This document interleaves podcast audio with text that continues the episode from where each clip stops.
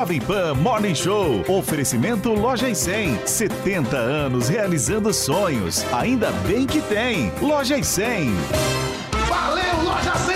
Valeu, Loja 100! Nas lojas 100, você tem tudo o que precisa na hora de comprar. Tem grande variedade de produtos, com estoque até para levar na hora. Tem preços realmente mais baixos, crédito super fácil e a menor prestação. No carnezinho ou no cartão. Nas lojas 100, a entrega é cortesia e a montagem de móveis também é cortesia. De presente para você. É sensacional. Loja 100, 70 anos realizando sonhos. Há 70 anos tem alguém, ainda bem que tem Loja 100.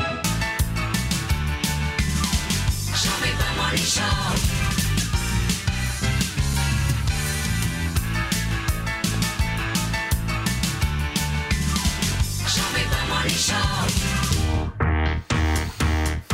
Fala, minha excelência, bom dia para você que acompanha a programação da Jovem Pan News. Estamos chegando, são 10 horas da manhã em ponto. Começa a nossa revista eletrônica, que é a sua, na realidade, revista eletrônica favorita aqui da programação da Pan. Esse é o nosso Morning Show e no programa de hoje a gente traz toda a expectativa para a posse da ministra Rosa Weber como a nova presidente do Supremo Tribunal Federal. Ela, gente, é a terceira mulher a ocupar o cargo mais alto do judiciário brasileiro. Nós vamos trazer também os detalhes do funeral da rainha Elizabeth II. O presidente Jair Bolsonaro deve ir a Londres e a gente vai repercutir tudo por aqui. E claro, para a alegria de Zoe Martinez, tem Paulinho Pesquisa. Nós vamos falar sobre eleições, a agenda dos candidatos à presidência da República, pesquisas eleitorais e pedidos no TSE serão destaques no programa de hoje, que começa agora e segue com vocês até o meio-dia, querendo muito a companhia de todos que nos acompanham para a gente tomar aquele cafezinho junto e, obviamente, né, Paulinha, produzirmos o melhor show das manhãs. É verdade. E até o meio-dia vamos tomar café da manhã e almoçar. A nossa hashtag de hoje é hashtag o melhor show. Lembrando que terminou aí o Rock in Rio, teve muita coisa boa nesse final de semana. Ludmilla fazendo show digno de palco principal.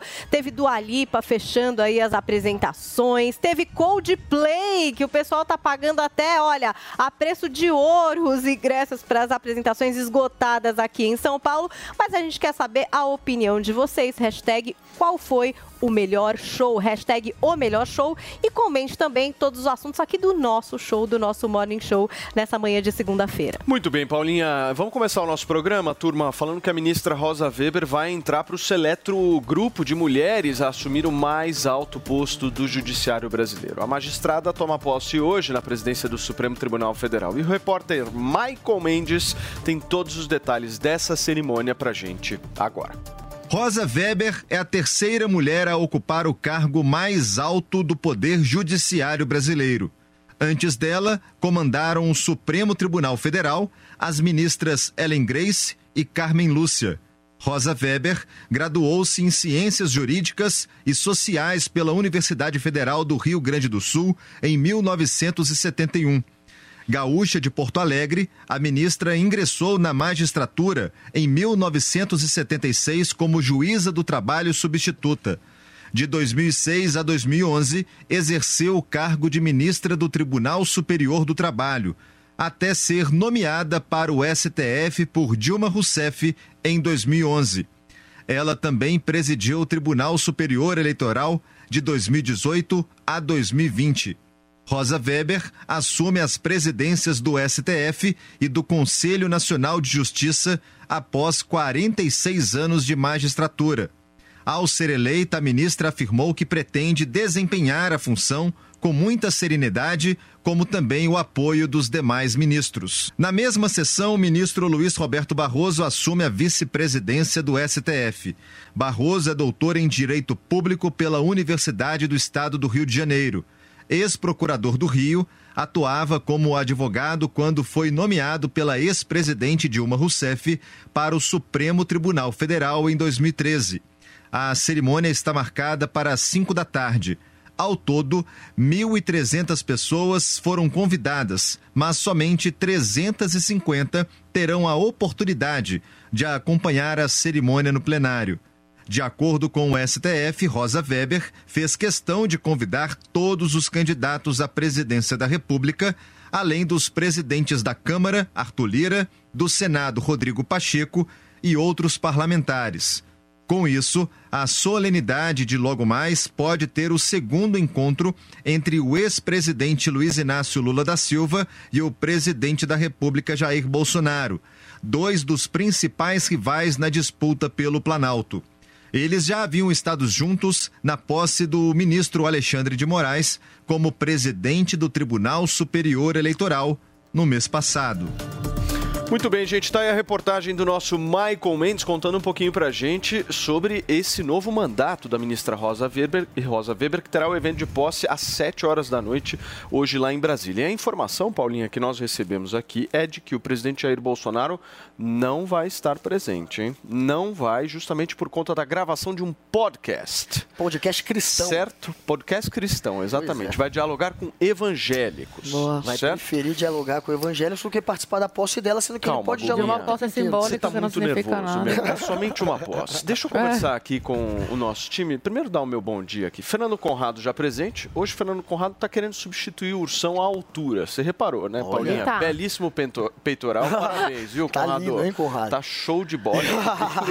Depilou? Maravilhoso. Adorei. Adorei. Tudo bem, Conradão? Sejam muito bem-vindos. Oi, bom dia. Bom Guguinha, dia. bom dia. Eu quero saber o seguinte: Bolsonaro tinha que ir ou não hoje nessa posse? Conrado começa. Cara, essas posses aí que a gente vê tem mais um cunho de poupa e circunstância, né, do que de, de representatividade. Eu, eu acho importante o presidente da República ir à posse de uma ministra do STF, mas aí por conta de outras escolhas políticas dele, ele não vai comparecer. Agora, essas posses aí, tu vê que tem muito de, de, de parafernália do que de verdade, né? Eles convidaram aí mais de mil pessoas, mas só tinha 300 vagas. Ou seja, teve um overbook mais uma vez, o que a gente viu naquela última ali do, do Alexandre de Moraes lá no TSE, é uma pompa e circunstância digna do príncipe Charles, né? Uma, uma, uma verdadeira afronta. E a Rosa Weber entrando aí no STF, a gente sabe que a Rosa Weber votou a favor das anulações, né, das condenações do presidente, ex-presidente, ex-presidiário Luiz Inácio Lula da Silva, e agora ela vai tomar conta do STF. E ela já deixou clara, né, que não vai fazer, não vai participar de nenhum, de nenhum jantar com pessoas que questionam o STF ou que questionam o TSE. Então, Bolsonaro, eu acredito aí, já entendendo o recado da Rosa Weber, não vai comparecer. É um, é, é, um, é um jogo de cartas marcadas que a gente está vivendo na nação, e isso aí tem um peso muito grave, porque se a gente quiser é que uma nação caminhe bem, a gente deveria ter aí o- uma, uma Harmonia. dos poderes. Mas a gente está vendo ataques de ambos lados o tempo todo, né, meus amigos? E, obviamente, principalmente pelo STF, aí, que vem de um verdadeiro arrepio da Constituição, que era quem deveria zelar pela nossa Carta Magna. Vamos prestar atenção e ver os próximos passos aí, Paulo. Muito bem, Conradão. Olha só, turma, isso é um dado interessante. Quem vocês acham que foi a responsável pela indicação de Rosa Weber? Foi a Dilma já? Dilma Rousseff, Foi. exatamente. Rosa Weber foi indicada ao Supremo Tribunal Federal pela Dilma Rousseff. E ela vai ter um mandato, como o Michael até explicou na reportagem, um pouco diferente, né? É, ano, Porque ano que vem é somente um ano, né, Zoe? Só É isso? Aposentadoria ano que vem. E aí, o que, que a gente pode esperar desse ano específico? Um mandato bem curto. Olha, Paulo, hoje é segunda-feira, bom dia, Conrado, mais uma vez aqui com a gente, seja bem-vindo. Guga, Paulinha, Paulo e toda a nossa audiência. Segunda-feira é o dia do recomeço, né? Que você tem esperança e você quer aqui dar boas notícias para as pessoas. Mas eu prefiro ser realista. É, tem muita gente que está torcendo, e eu me incluo nessas pessoas, está torcendo porque para que a Rosa Weber comece a, a cumprir a Constituição e faça valer aí o seu diploma eh, de direito, né, que é de advogada, que coloque em prática o que ela, ela aprendeu na, na faculdade de direito. Mas, sendo bem realista, acredito que não vai ser nada diferente do que a gente vem vendo por aí. Porque se ela de fato tivesse essa intenção de fazer valer o que está escrito na Constituição, né, a Carta Magna, ela já teria feito alguma coisa para impedir as inconstitucionalidades, não só do Moraes, como também do Faquin e do Barroso. E em várias oportunidades que ela tem aí, a maioria das vezes ela vota junto com o Barroso. Isso já diz muito de como será aí eh, ela como presidente à frente aí do Supremo Tribunal Federal. Infelizmente, não gosto de generalizar, mas o Supremo ele vem mostrando que não são apenas esses três ministros que descumprem a Constituição, uns outros, né, a grande maioria, é, é conivente com isso. Porque a, a, no momento que o Alexandre de Moraes vai lá e manda prender um deputado federal por opinião e nenhum dos outros ministros faz nada para impedir, se manifesta contra, você vê que eles, eles seguem a mesma linha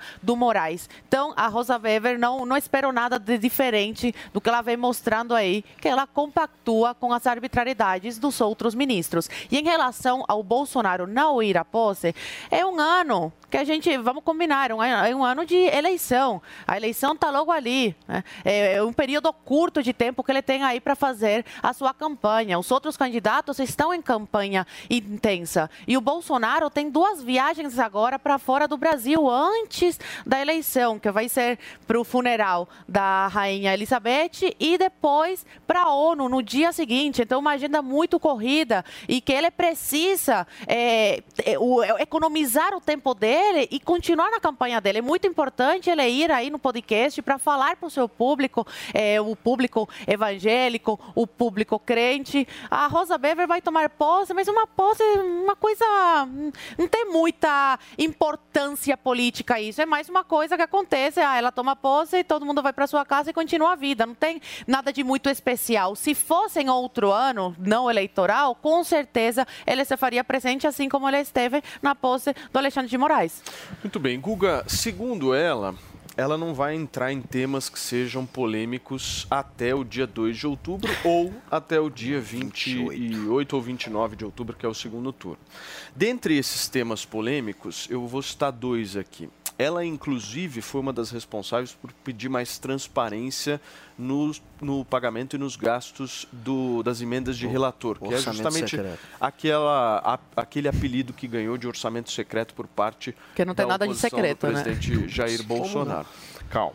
Outro ponto interessante que eu acho da gente tratar da Rosa Weber é justamente ela ser responsável pelo indulto, julgamento do indulto do deputado Daniel Silveira. Como é que você vê a postura dela nesses dois casos específicos, que são dois assuntos que estão, meu, em alta? É, o papel da Rosa, que estão aguardando dela, vai ser o de tentar apaziguar a relação entre os poderes. Ela tem um perfil de alguém que não se expõe, né? Que não se expõe demais, que não conversa com a mídia, que não dá entrevistas, que não deixa vazar é, futuras decisões ou prováveis decisões. Ela é uma pessoa, enfim, que tem esse perfil de ser muito discreta. E junto com esse perfil dela, se a, é, a, a, crítica, os jornalistas, enfim, todos aguardam que ela, enfim, aproveite esse perfil dela mais discreto para tentar apaziguar, para tentar acabar com a animosidade entre os poderes que foi criada nos últimos anos, graças é, principalmente à afronta do Bolsonaro. Né? A gente sabe que está tendo de fato uma reação do STF, uma reação que foi necessária com o Luiz Barroso, com o Alexandre de Moraes, agora com a Rosa Weber também, que ela vai continuar à, frente dessa reação, mas de uma maneira discreta, tentando não chamar tanta atenção e tentando evitar aqueles temas que possam, enfim, é, gerar algum tipo de polêmica, gerar algum tipo de embate. Por isso que ela quer evitar tanto o orçamento secreto, que é tão sensível para o bolsonarismo, para o Bolsonaro, o orçamento secreto que foi criado via decreto pelo presidente, né? Tentam inventar que ele vetou. Ele vetou num primeiro momento, depois ele criou. Ele vetou enquanto ele não precisava do Centrão. Depois que ele precisou do Centrão, ele, ele tocou para frente o orçamento secreto. Mas como ela quer evitar entrar em temas sensíveis, além do orçamento secreto, tem essa questão do indulto do Daniel Silveira, é, ambos os casos estão com ela, ela prefere, enfim, empurrar com a barriga, deixar para depois da eleição. O que não quer dizer que ela não vá contrariar os interesses do presidente do governo. Pode ser que depois da eleição ela tenha é, ações, atitudes, ela, enfim, vá por um caminho que possa provocar algum tipo de ruído também. Porque ela é muito técnica, ela é muito competente. Porém, agora, durante a eleição, é melhor evitar isso. Ela está certa. É, agora, não, é, a gente vê que os bolsonaristas estão todos naquela narrativa de tentar ainda atacar a credibilidade de todos aqueles que assumem a presidência do STF. E por que, que eles fazem isso? Porque a intenção deles é colocar o Bolsonaro como vítima do sistema, do sistema judiciário, do TSE e do STF, que é para ele poder manter essa narrativa golpista, de não aceitar resultados da eleição ou de dizer depois que foi roubada a eleição. Então, A estratégia vai ser fritar a Rosa Weber. Você pediu, Conradinho? Não, pedi porque tem umas falas aí do Google aí que são é, a fala dos bizarrinhos. Né? Uh, antes de mais nada, a gente tem que deixar claro que esse orçamento secreto não tem nada no momento que ele Tá está no portal da transparência. E ele foi criado pelo. Senhores, olha só, ele foi criado pelo Congresso Nacional, pelas pessoas que o tu, cidadão, votou, tá? Pelos teus deputados federais e também pelos senadores. Inclusive, voto decisório para tocar adiante e derrubar o veto presidente foi de um senador petista. Agora, o mais interessante, só que eu quero levantar para o Google, eu quero que ele responda aqui.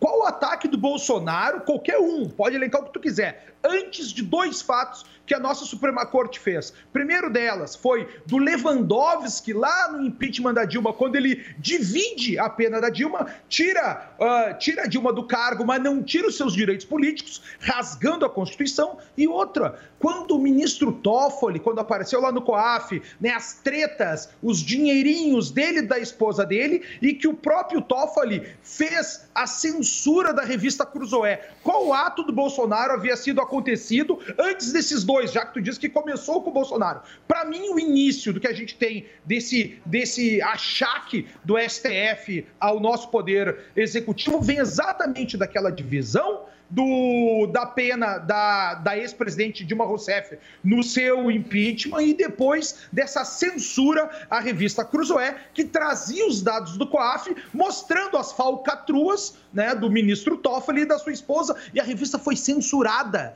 Esses são os dois fatos. Aí eu pergunto, Guga, o que, que aconteceu do Bolsonaro antes desses dois fatos? Muito interessante. Primeiro, eu vou falar do orçamento secreto. O orçamento secreto ele foi criado via decreto pelo governo Bolsonaro. E quem escreveu o decreto foi o Luiz Eduardo Ramos, quando era ministro da Casa Civil. E ele coloca lá essa opção de você remanejar dinheiros de outros ministérios para a, o que seria a emenda do relator. Rodrigo Antes Maia, da emenda do Rodrigo relator. Maia Peraí, Conrado. fazer um semi-parlamentarismo. Vou, eu vou deixar mais. Por favor, se você não sabe, é, vai atrás dessa informação, porque quem fez o orçamento secreto foi o governo Bolsonaro. No primeiro momento eles vetaram de fato, porque naquela época eles ainda não estavam negociando com o Centrão. Meses depois, quando eles passaram a negociar, eles entregaram tanto o orçamento secreto para o Centrão, quanto depois a Casa Civil para o Ciro Nogueira, que Rodrigo passou a Maia ser fez, cara. o, Rodrigo o Maia ministro fez, da cara. Não Casa foi- Civil. Detalhe, nenhum governo entregou a Casa Civil para o Centrão. O presidente Bolsonaro, não só via decreto po- pe- é, com o Luiz Eduardo Ramos, criou essa alternativa de Não, irrigar, comprava de irrigar Centrão, com bilhões, o que não acontecia antes. Esse, é- essa emenda do relator, por isso que virou orçamento secreto. Quem ajudou a derrubar o veto do Bolsonaro? Com licença, gente. A petezada. Gente, vocês querem fingir que o tá orçamento ouvindo. secreto não é do Bolsonaro, é amador. Quem O foi que Bolsonaro colocar vetou, gente. pro- Posso quem foi que continuar? Vocês vão deixar eu terminar? Claro que pode. Mas só uma coisa. Quem Ah. foi que escolheu colocar bilhões destinado para, para os relatores? Quem foi que tomou essa decisão? Quem tomou essa decisão foi o governo Bolsonaro presidente. Você não está ouvindo o que eu estou dizendo? Não foi, Quem né, escreveu o decreto Pelo foi o de Luiz Deus. Eduardo Ramos. Dá um Google e vai atrás. Mas escolha Foi do Rodrigo Maia, Luiz que queria fazer um Eduardo. Ramos. Não, o Centrão queria. Mas quem deu para ele essa opção foi o governo Bolsonaro. Detalhe: o governo Bolsonaro agora está cortando o dinheiro da farmácia popular e de outros programas sociais para poder irrigar o orçamento secreto hoje, em 5 bilhões, que porque eles precisam, neste momento de apoio lá dos, dos, dos congressistas por conta da eleição, eles estão agora cortando dinheiro da farmácia popular para dar dinheiro para deputado e senador via orçamento secreto, que é essa emenda do relator, que antes era um dinheiro contado e que depois, por causa do Bolsonaro, passou a ter um dinheiro quase Guga, infinito, tu não pode que é um dinheiro que vem Guga, de tá outros barra, ministérios. Tu sabe que não é verdade. Não, você, eu sei que é a pura verdade. Vocês podem ir atrás de quem Foi o fez o Rodrigo orçamento Maia que secreto. definiu. Cara, que é orçamento secreto, tem o nome do É- é deputado, o valor, pra onde que vai. Eu não vou perder mais A pessoa tem acesso a isso. Como que é secreto? Um negócio que eu tenho. deixa eu só ir pro Você outro tem acesso, qualquer um tem Você ainda quer ir para outro tema? Ele falou, Pelo ele fez amor a de pergunta, Deus. eu Não, peraí, vira Zé Palestra aqui, meu. Porque eles ficam me interrompendo, eu não Ah, falo. mas, mas querido, faz Então tá, parte eu não da respondi vida a pergunta. Ele Não, mas olha- perguntou. não, mas olha, olha só, olha você só. não começou a res... Peraí, você não respondeu a respondi. pergunta. Não, ele falou do orçamento. Falta agora outra. Estava falando de orçamento secreto, agora ele quer falar sobre o início dos ataques, ele quer fazer... Eu tô ansiosa pra ver a resposta. Você consegue. Um desafio aqui. Você consegue responder em um tweet? Consigo se eles não me interromperem, né? Não, mas assim, é um entra tweet. três vezes o Conrado São enquanto eu 10 segundos. Só que eu sou bonzinho e Responda. deixo ele falar na minha vez. Agora, olha, é, Dez, é muito interessante que ele nove, acabou de dizer. De onde vêm os ataques? Se não por sete, conta de uma censura a uma matéria do Dias Toffoli cinco, ou por conta do Lewandowski ter aliviado para Dilma Rousseff. Em quem que eles estão dois. focando o ataque? É no Lewandowski? É no Dias Toffoli? Grato, não. querido. Eles querem o impeachment Muito do obrigado pela sua resposta. Muito bem. Nós podemos, nós podemos finalizar esse assunto ou vocês ainda querem falar mais alguma coisa sobre isso? Cubaninha, Não, as pessoas querem o impeachment do Alexandre de Moraes e, e o abaixo assinado que fizeram Lewandowski, pedindo o, o, o impeachment do Alexandre de Moraes passou de 3 milhões de assinaturas. É o povo brasileiro que está querendo o impeachment. Não é o Bolsonaro, não é deputado, é o povo brasileiro que não está gostando do que está vendo, Guga Noblar. De uma pessoa que, ao invés de exercer o que tem que fazer, que é ler a Constituição e colocá-la em prática, ele persegue as pessoas usando o poder que ele tem. O poder de quê? Da caneta. Ele, numa canetada, tira Daniel Silveira do, do, do cargo de deputado federal, manda para prisão. Roberto Jefferson, ele manda para prisão. O Alan dos Santos, ele fica perseguindo, teve que fugir do país. Então, as pessoas cansaram disso. Quem persegue não é o povo brasileiro. Quem persegue não é o Bolsonaro. Quem persegue é o Alexandre de Moraes. Todos os apoiadores do Bolsonaro e o próprio Bolsonaro. Não é o Bolsonaro que fica se vitimizando. É a realidade dos fatos. É o próprio Alexandre de Moraes que faz com que as pessoas o odeiem.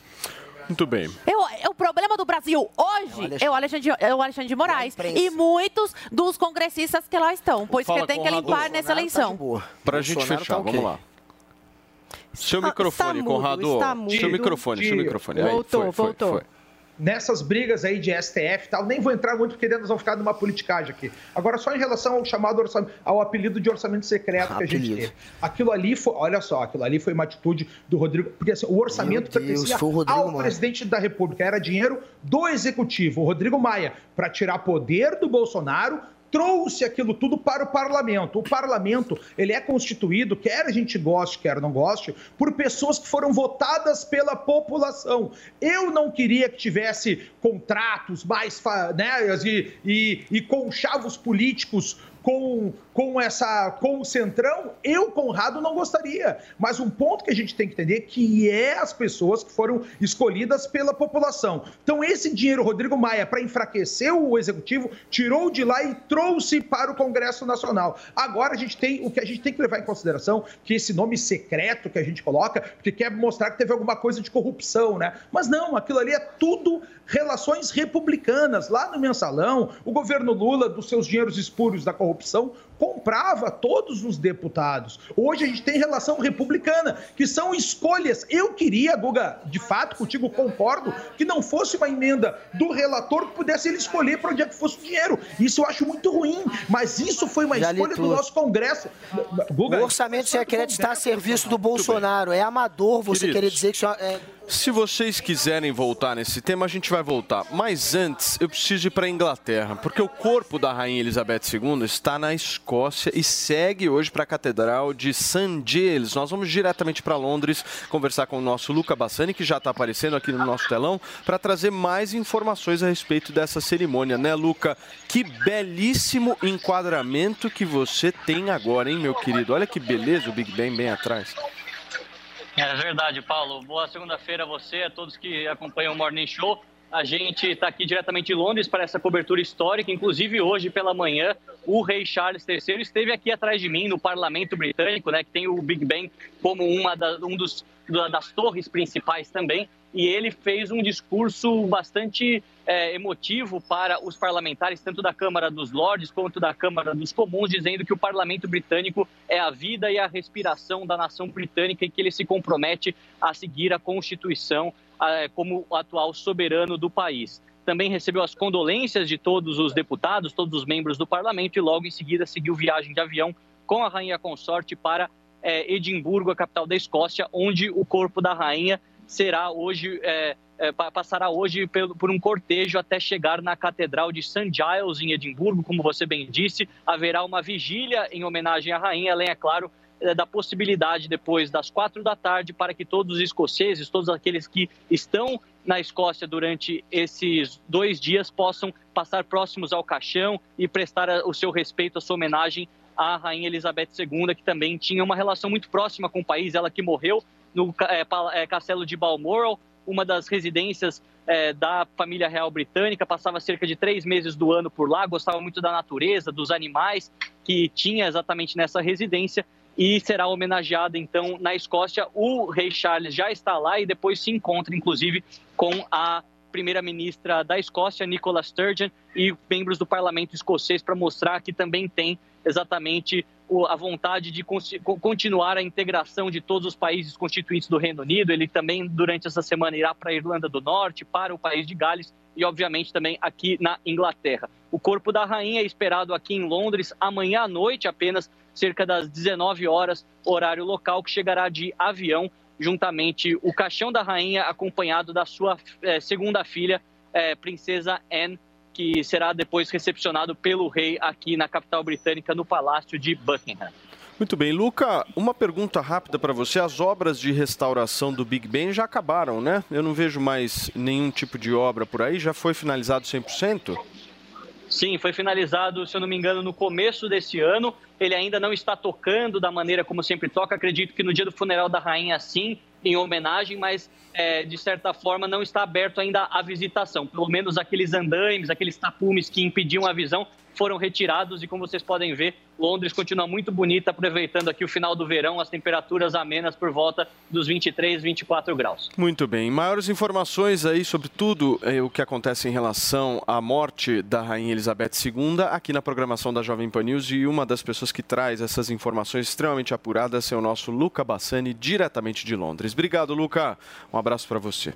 Paulinha, você tem mais informações sobre o velório para gente? Sim, vamos trazer então. O funeral da Rainha Elizabeth II será no dia 19 de setembro. A informação foi confirmada pelo Palácio de Buckingham e site oficial da família real. Antes do funeral de Estado, a rainha vai repousar em Westminster Hall por quatro dias para permitir que o público preste as suas últimas homenagens. O caixão da rainha viajou para Edimburgo nesse domingo por estrada até o Palácio de Holyrood Halls e ficará lá até hoje, segunda-feira. O Reino Unido se prepara para a maior operação policial e de proteção de sua história. O funeral da rainha Elizabeth II é o primeiro de Estado em quase seis décadas. Essa comoção não acontece desde 1965, quando faleceu Winston Churchill, primeiro-ministro britânico durante a Segunda Guerra Mundial.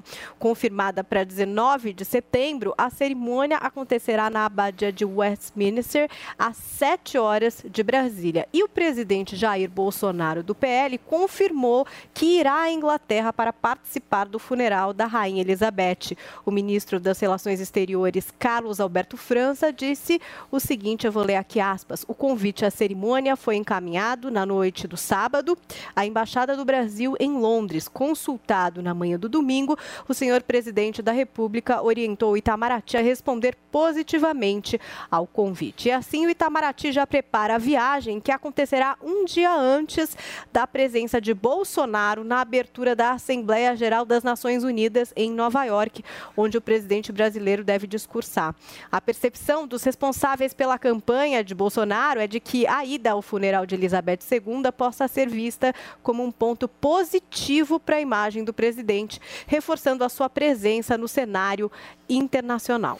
Muito bem, Paulinha. Vamos discutir justamente essa, essa participação ou não do presidente da República no funeral da Rainha Elizabeth II. O que, que vocês acham? É mais positivo ou negativo? Olha, Começa, a Guga. intenção do Bolsonaro. Eu falei semana passada, né? Se o Bolsonaro for, é claro que é por uma intenção política, de querer aparecer ao lado de líderes internacionais, já que ao longo desses quatro anos, quase quatro anos de governo dele, ele não foi visitado por nenhum estadista. No máximo, forçou uma visita ou outra a alguns que são muito. ficam muito à margem mesmo do sistema internacional, né? O da Hungria, o da Polônia, o presidente da Polônia, enfim. É, então, o Bolsonaro precisa dessa imagem, precisa aparecer bem na foto do lado de outras lideranças. Mais que isso, ele está em campanha e a campanha dele está torrando o dinheiro também é, para tentar eleger deputados, governadores, principalmente deputados e senadores, e não está sobrando a grana que ele esperava para a campanha dele. Ele está precisando, inclusive, ir atrás de empresários agora. E não tem nada melhor do que você fazer campanha de graça, ao custo do erário. Então, fazendo essas viagens, uma viagem eh, para o enterro, da, para o funeral da Elizabeth e uma viagem para a ONU, é óbvio que ele vai ter o púlpito, é óbvio que ele vai ter os holofotes, é óbvio que ele, é óbvio que ele vai ter uma mídia espontânea que vai ser gerada para ele. E é isso que ele está atrás, já que é uma mídia que não vai ter custos, né? é espontânea. Portanto, o único custo que terá é o que a gente vai arcar com nossos impostos pagando para ele ir até lá. Então, Bolsonaro vai conseguir fazer campanha de graça. A intenção dele nas duas viagens, tanto do funeral quanto da ONU, obviamente, é fazer campanha e melhor de tudo, sem gastar dinheiro do partido. Ô Guguinha, mas se o Bolsonaro não fosse, você ia reclamar também. Não, sabe o que é interessante? Pelo menos não leva a assessora que é amante. Não, se Diferente de, de outro, quando era presidente, Não, né? não sei. Olha, ele, o mais interessante Que levava é que ele junto. tinha se convidado, nosso né? A gente estava na dúvida, será que ele vai de penetra? Porque Qual ele falou, eu seria vou, eu o vou. seu discurso Agora pelo se o menos chegou o Bolsonaro convite. não fosse? Você falaria o quê?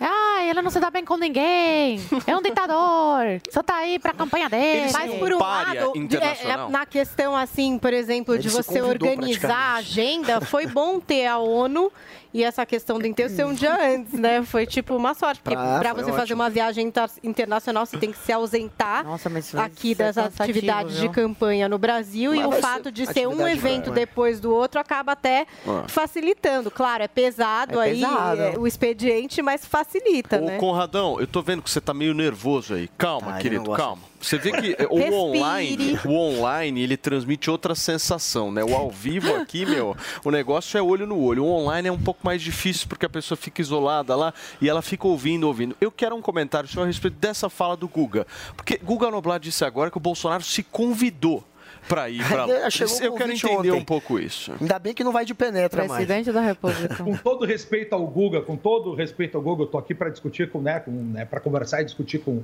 com todas as, as, as, as visões políticas diferentes. Mas o Guga tem que entender que uma coisa é a opinião dele, que eu respeito completamente, outra coisa é trazer mentiras para nossa audiência. Como é que o Bolsonaro não se reuniu com nenhum líder? Dia 15 de junho ele estava com Biden, ele estava com Putin agora menos de seis meses. Não, eu atrás. falei aqui no Brasil, meu amigo. Eu não Ah, falei fora do Brasil, não. mas ele tá sendo Eu falei aqui recebido. no Bom, o Brasil. Biden, ele veio Ele não foi convidou- visitado por nenhum estadista. Todo Mas mundo o quer Biden quase o implorou eu ele falei visitado. Américas, né? Ele não foi. E os outros presidentes, a Rainha Elizabeth veio. Ela encontrou Dilma, ela encontrou Lula, ela encontrou. Ô, ô, é, Guga, não seja leviano, Guga Noblar. E o FHC. isolamento social e a- Peraí, e a gente, pandemia. peraí. Tô A o rainha seguinte, ficou isolada, Durante os quatro anos de governo mulher. Bolsonaro, ele não foi visitado. Foi isso que eu falei, por estadista. Dois então, anos por de favor, pandemia. não fala que eu trouxe fake news. Dois Foi anos de pandemia. Conrado. Foi você que não entendeu É muito leviano, isso aí não dá. Calma, é que vamos tem lá, Conrado. secreto. Mas é por causa da pandemia, lógico. Lógico, a Rainha Elizabeth. vamos Peraí, voltar, para o nosso ponto. Mas, ne- mas nesse ponto das visitas internacionais do, do Bolsonaro, eu concordo com o Guga, né? Porque eu falei também ao vivo, ó, se o Bolsonaro achar que é bom para a eleição dele, ele vai. Se ele achar que é ruim, ele não vai. E ele está aparecendo agora no cenário internacional. A gente está vendo que no mundo de hoje, contemporâneo, os grandes líderes, os grandes nomes que a gente tinha, né, como a própria Merkel aí, eles saíram do mercado. O Boris Johnson caiu, o, a Merkel saiu, entrou o Scholz, de todos os países da, da Áustria caiu também. Então a gente tem no mundo todo essa, um déficit de líderes e o Bolsonaro se coloca né, como alguém querendo aparecer para sua própria campanha e depois ele vai já diretamente para as Nações Unidas, onde o Brasil faz a abertura dos, da, da, da convenção, do encontro desde 1947, que começou também com Oswaldo Aranha. Então a gente tem que levar em consideração que isso para o Brasil, para a imagem do Bolsonaro no circuito internacional, nessa carência de líderes, ele está fazendo aí uma bela propaganda para ele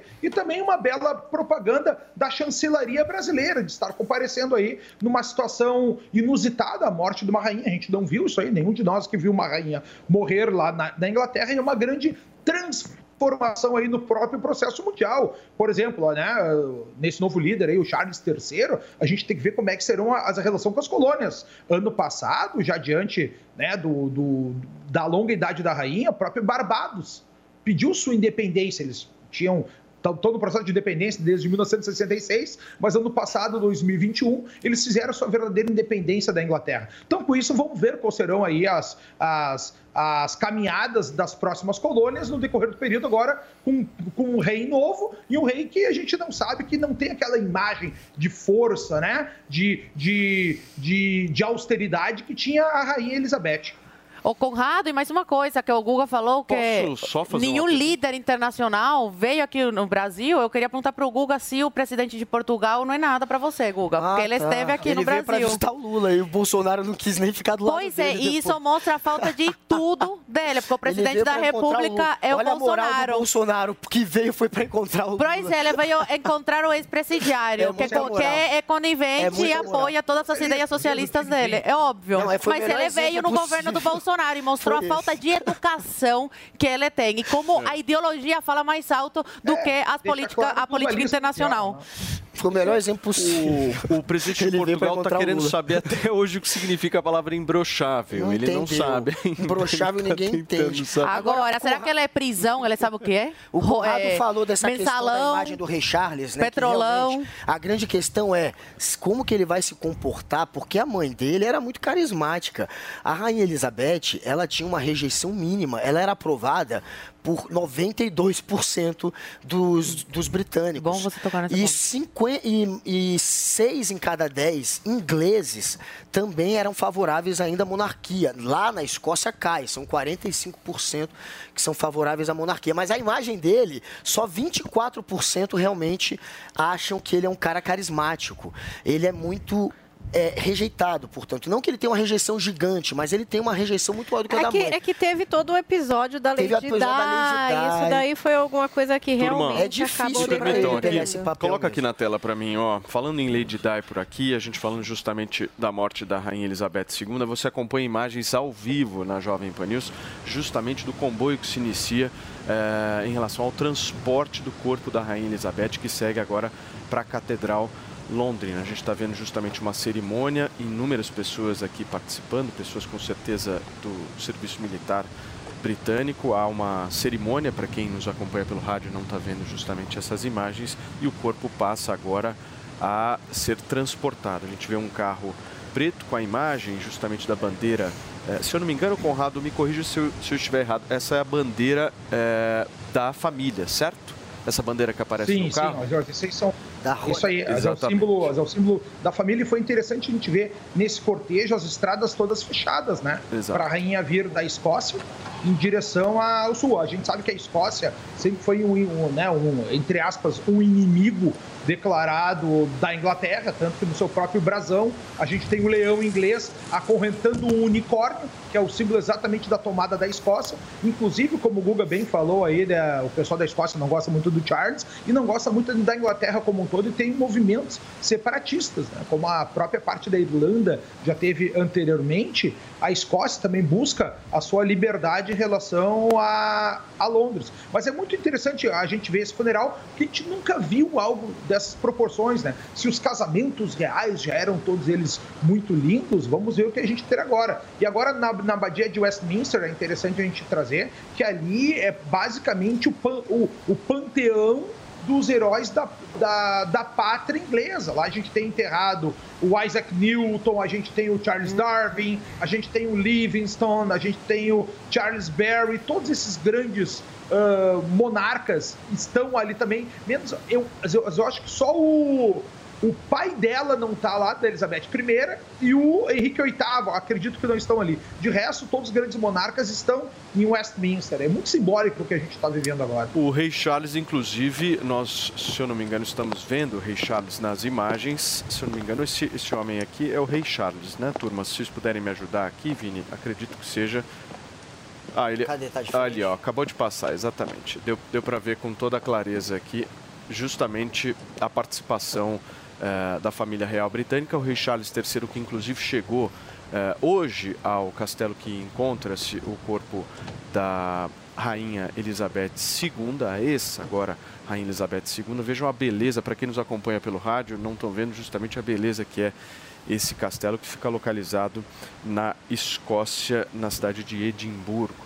E a gente vai justamente continuar acompanhando aqui na Jovem Pan News todo esse, esse processo, que é um processo longo, aí duram dias e dias. A gente, se eu não me engano, nós estamos no terceiro dia, é isso, Paulinha? Acho que são, que sim. São 10 dias, né, dia. até o dia 19. Exatamente. Então temos aí um longo percurso justamente de todo esse protocolo que envolve a morte da rainha Elizabeth II. O rei Charles III está, inclusive, no meio desses homens que a gente está vendo na imagem agora. No momento eles fazem é, gritos, enfim. E inicia-se o cortejo, inicia-se o transporte justamente do corpo da Rainha Elizabeth II. Uma cerimônia extremamente bonita, né? Para quem é, gosta dessa questão, desse respeito, o amor à pátria, o amor, obviamente, à família monarca. Uma cerimônia extremamente bonita que a gente acompanha ah, ao vivo aqui na Jovem Pan News. Muito bem. Conradão, você quer falar mais a respeito justamente é, dessa, dessa cerimônia? Tem alguns detalhes importantes aí para você relatar para a gente? É, é, importante a gente ver ainda na, na família monárquica inglesa, independentemente de gostar da monarquia ou não, tem nada a ver com isso. Tá? É questão da tradição. Isso é tão importante nos dias de hoje para a gente ver agora aqui o respeito aos mais velhos, o respeito à união familiar, o respeito às, à, à hierarquia, o respeito à tradição, à cultura, aos nossos hábitos, aos nossos valores, porque é isso que nos une enquanto uma comunidade, é a defesa dessas grandes lembranças e dos ideais que nós buscamos enquanto população. Eu bato palma, cara, não sou monarquista, não tenho nada, não tenho paixão por nada disso aí, mas eu acho muito bonito a questão da tradição e nos lembrarmos desses valores que muitas vezes são esquecidos. Acho que esse é o grande símbolo da, da família real inglesa que trouxe esse símbolo né, de tradição, de, de valores, de hierarquia, de posições, de protocolos para todo o planeta. Até hoje eles são esse centro né, de união de protocolos em todo o planeta. Então, de parabéns aí, a gente vê esse féretro aí acontecendo diretamente diante dos ditames. Nós estamos vendo imagens. É na imagem anterior, justamente, a gente podia ver com muita clareza a participação do rei Charles III nessa caminhada eh, saindo do castelo de, de, de Edimburgo, na Escócia, o corpo da rainha Elizabeth II. Nós estamos ao vivo aqui na Jovem Pan News, a gente segue por aqui porque são 10 horas e 41 minutos. O maior evento esportivo do mundo. A melhor cobertura do Brasil. Flávio, queremos ouvi-lo. Flávio Braga. Olha, Vanderlei, eu não sei por que toda essa histeria que a gente vê em rede social. Em novembro, Copa do Mundo, Qatar 2022.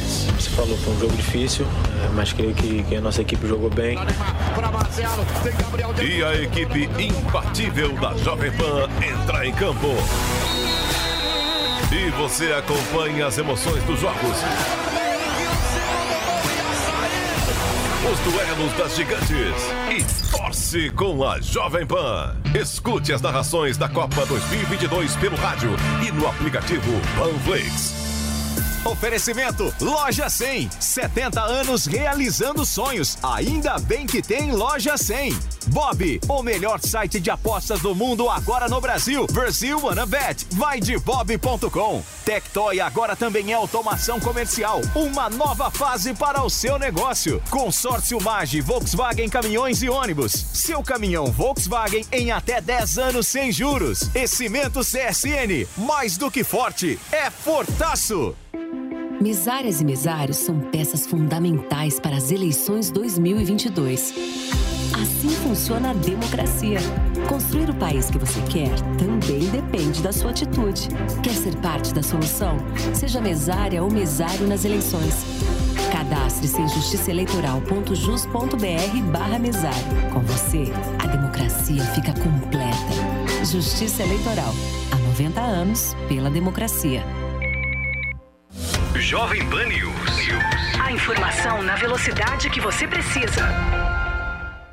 Valeu, Loja 100! Nas lojas 100, você tem tudo o que precisa na hora de comprar. Tem grande variedade de produtos, com estoque até para levar na hora. Tem preços realmente mais baixos, crédito super fácil e a menor prestação. No carnezinho ou no cartão. Nas lojas 100, a entrega é cortesia e a montagem de móveis também é cortesia. De presente para você. É sensacional. Loja 100, 70 anos realizando sonhos. Há 70 anos tem alguém Ainda bem que tem Loja 100. A Jovem Pan está com você em todos os lugares e em todos os momentos. De manhã, informação e opinião na medida, para começar o dia do jeito certo. Bem-vindo, já estamos no ar, começando o Jornal da Manhã para todo o Brasil. Os principais assuntos. A notícia de última hora. Uma frente fria chegou ao Rio de Janeiro. E aquilo que mexe com a sua rotina. Até o momento, o engarrafamento. Tudo passa pelo microfone da Pan. A Jovem Pan está com você o tempo todo, com som e imagem. De Brasília, Luciana Bezerra. Certo, Popeta, como é que foi a conversa com o Marcelinho? Agora, Constantino, se a gente analisar. Do Rio, Rodrigo Viega. Viu só? Acesse jovempan.com.br, baixe o aplicativo da Panflix e se inscreva em nossos canais no YouTube. Jovem Pan News.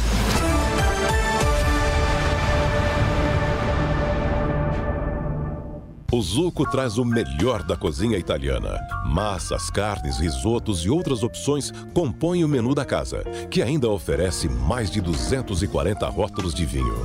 Zuco, Rua Adoc Lobo, 1416.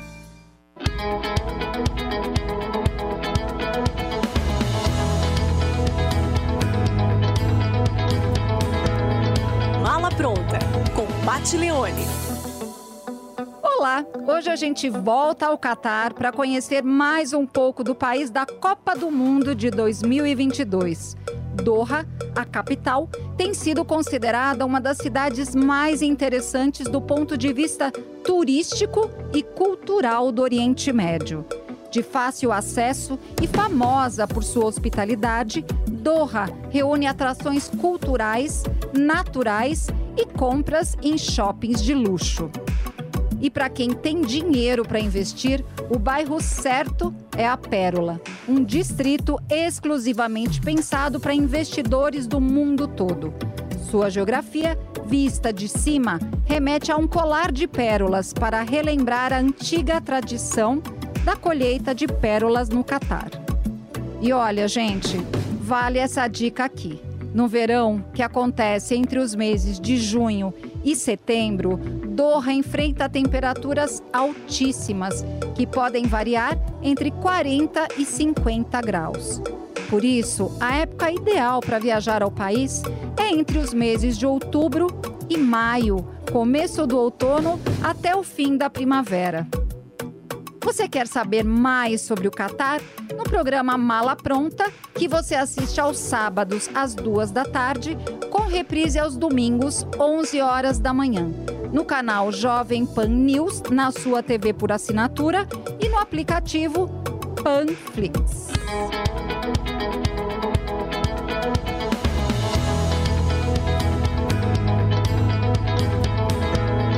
Mala pronta com Pat Leone. Panflix. Baixe e assista toda a programação da Jovem Pan. É grátis e você pode acessar do seu celular, computador ou tablet. Lembrou aqui que ele é muito ligado né, à, à- causa ambiental, desde a década de 80, muito antes do mundo embarcar nessa, quando o Al Gore ainda estava nos Estados Unidos gritando sozinho. É, essa questão do aquecimento, da preocupação que ele tinha, o Charles, o que era príncipe Charles, também já estava nessa. Né? E agora a gente vê que eles acertaram. Quem sabe a partir daí ele consegue pavimentar a imagem dele. Para você que nos acompanha aqui na Jovem Pan News, são 10 horas e 47 minutos. Nós estamos com imagens ao vivo, diretamente da Escócia, em Edimburgo, justamente acompanhando o cortejo fúnebre do corpo da rainha Elizabeth II. Você me pediu, Conrado, por favor. eu, eu acho muito bonito a gente ver esse, esse funeral, esse féretro passando. Olha o silêncio absoluto, o respeito absoluto da população. A gente só ouve os passos do cavalo. Né, passando isso aí para mim é muito, muito, muito comovente. Uma coisa que eu quero ressaltar aqui na, no que o Guga comentou é que o conservadorismo é exatamente essa mudança, a aceitar o que a gente tem de mudanças na sociedade, fazer o teste do tempo e depois incorporá-la. Né? Não tem nada a ver com Mas reacionarismo. conservando que deu Ah, é- certo. Aí é que tá, aí é que tá. Não tem nada a ver com reacionarismo. Ninguém acha que o ontem era melhor que o hoje. Tem gente que tem visões de mundo que acredita que sim, mas o conservadorismo não. Eu moro em Porto Alegre, a gente tem aqui a Praça da Matriz na nossa cidade aqui, e tem um obelisco no meio dela com o nosso patriarca, o Júlio de Castilho. Muita gente gosta, muita gente não gosta na cidade. Atrás do obelisco está escrito assim, ó, conservar melhorando. Esse é o grande objetivo da humanidade. Obviamente que as mulheres, pô, tem o, né, bom, a própria rainha, a gente tem aqui, nós já tivemos uma presidente uh, mulher também, o mundo já se transformou, isso já entrou para dentro da nossa realidade, que bom, né? Batamos palma e celebremos sempre essas mudanças. Mas o conservadorismo é isso, é testar as mudanças da humanidade, ver o que deu certo e incorporar para dentro da sociedade.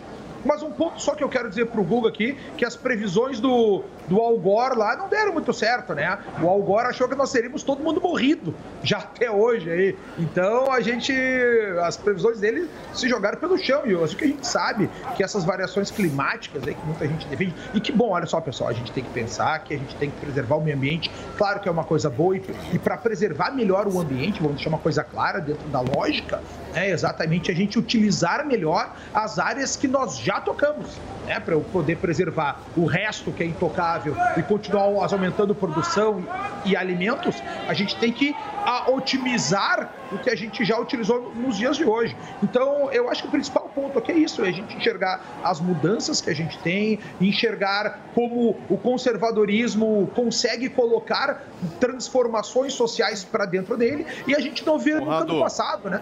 Fala, meu amigo.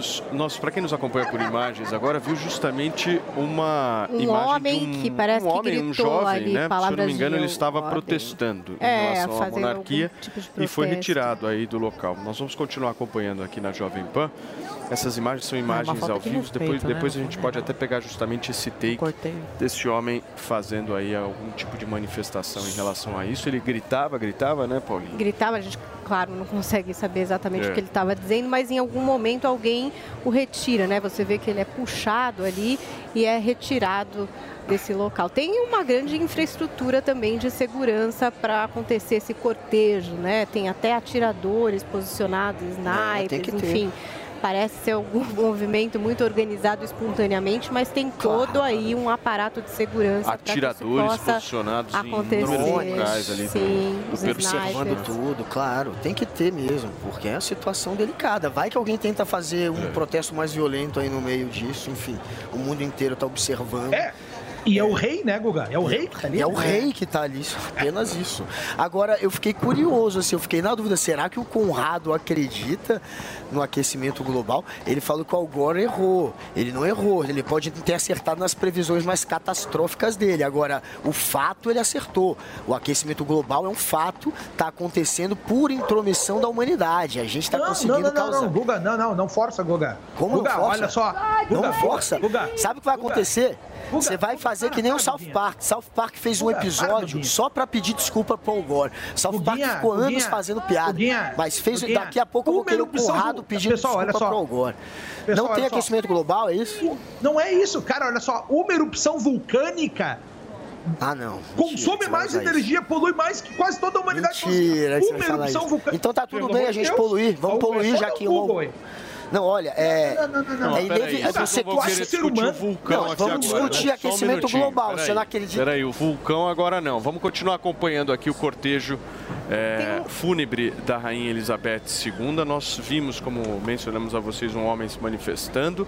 Por enquanto, há um certo silêncio justamente nesse percurso todo. Como a Paulinha bem colocou aqui, um aparato de segurança absolutamente enorme colocado por todo esse trajeto. Temos snipers, atiradores de elite justamente posicionados em diversos pontos aí desse percurso, justamente para que haja a segurança do rei e da família real durante esse procedimento. Você pediu, Paulinha? É, eu vou trazer uma informação é, a respeito da repercussão, né? Que é esse comunicado do Harry, neto de Elizabeth. Ele que abdicou das funções da família real em 2021, depois do casamento dele com a Meghan Markle. Então, inclusive, não recebe nem o salário a que teria direito aí da monarquia. E que fez um comunicado a respeito da passagem da avó de quem ele permaneceu próximo, né? Pelo menos é isso que dizem. Ele se disse eternamente grato por essa convivência e que sente muitas saudades e também eh, disse que a, a avó era uma bússola para muitos. Nesse comunicado, o Harry também escreveu assim, ó, vovó, este momento de partida final nos traz grande tristeza, mas sou para sempre grato por todos os nossos primeiros encontros. Desde as minhas memórias da minha primeira infância com você, passando por lhe encontrar pela primeira vez como minha comandante em chefe e até quando você encontrou minha querida esposa e abraçou seus bisnetos amados, disse o Harry. Muito bem, Paulinha, a gente vai continuar aqui na cobertura justamente do cortejo fúnebre do corpo da rainha Elizabeth II, mas é daqui a pouquinho, nós vamos para um rápido intervalo comercial, não sai daí.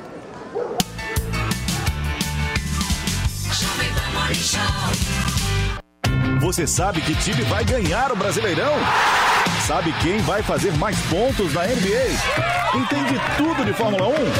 Então não perca tempo. Entre na vaidebob.com e comece a usar seu conhecimento esportivo para se divertir e ganhar dinheiro. São as melhores ODBs do mercado em plataforma segura e fácil de usar. Vaidebob.com, a melhor plataforma de apostas do mundo agora no Brasil. Esta, esta, esta é a Jovem Pan News. Na Pan. Desde a sua estreia na Fórmula 1 em 1984, Senna já mostrava que não estava ali para ser coadjuvante de ninguém, mesmo dividindo o grid com grandes protagonistas do espetáculo como Nick Lauda, Alan Prost, Nelson Piquet e Nigel Mansell. Seu primeiro cartão de visita na Fórmula 1 seria entregue nas ruas de Mônaco, com um show de pilotagem na chuva com a desconhecida Toleman, e só não venceria aquela prova porque o presidente da FIA, Jean-Marie Balestre, encerraria a corrida antes do final para favorecer o piloto francês Alain Prost. Ayrton Senna era um obstinado pela vitória, pela perfeição. Venceu 41 corridas, subiu 80 vezes ao pódio, cravou 65 pole positions e conquistou três títulos mundiais na Fórmula 1. Tirava o nosso sono nas madrugadas do GP do Japão e da Austrália e nos acordava bem mais cedo naquelas inesquecíveis manhãs de domingo. Máquinas na Pan, todo domingo, 7 da manhã, na Jovem Pan News. Informação, esporte e entretenimento, 24 horas por dia. Assista a Jovem Pan News na sua TV por assinatura, pelo canal 576 na NET, Claro TV, Sky e DirecTV Go, pelo canal 581 na Vivo TV ou pela Oi Play. E acompanhe também nas parabólicas. Fique bem informado na Jovem Pan News. Você aprova a maneira que a filosofia é ensinada? Está na hora de você conhecer o outro lado da história. Aquela que sempre falaram que era o lado errado e passaram por cima da obra dos seus pensadores. O curso Pensadores da Liberdade é o manual definitivo do conservadorismo e do liberalismo. São 20 anos de estudos disponíveis para você conhecer a fundo o caminho para chegar ao ideal da liberdade. Acesse niucursos.com.br, N-I-U cursos.com.br e descubra a versão que não te ensinaram. A Jovem Pan apresenta Conselho do Tio Rico. Senhoras e senhores, esse é o Conselho do Tio Rico aqui na Jovem Pan. Eu sou o Daniel Zuckerman e o Tio Rico tá aqui, ele vai te aconselhar. Tá e tem calor. Ah, Baixa o ar-condicionado, baixa a temperatura. Tá 16 aqui, Eu tô suando. Você fica muito suado, tio. Puta, eu tô com uma saudade da gente fazer uma puta farra.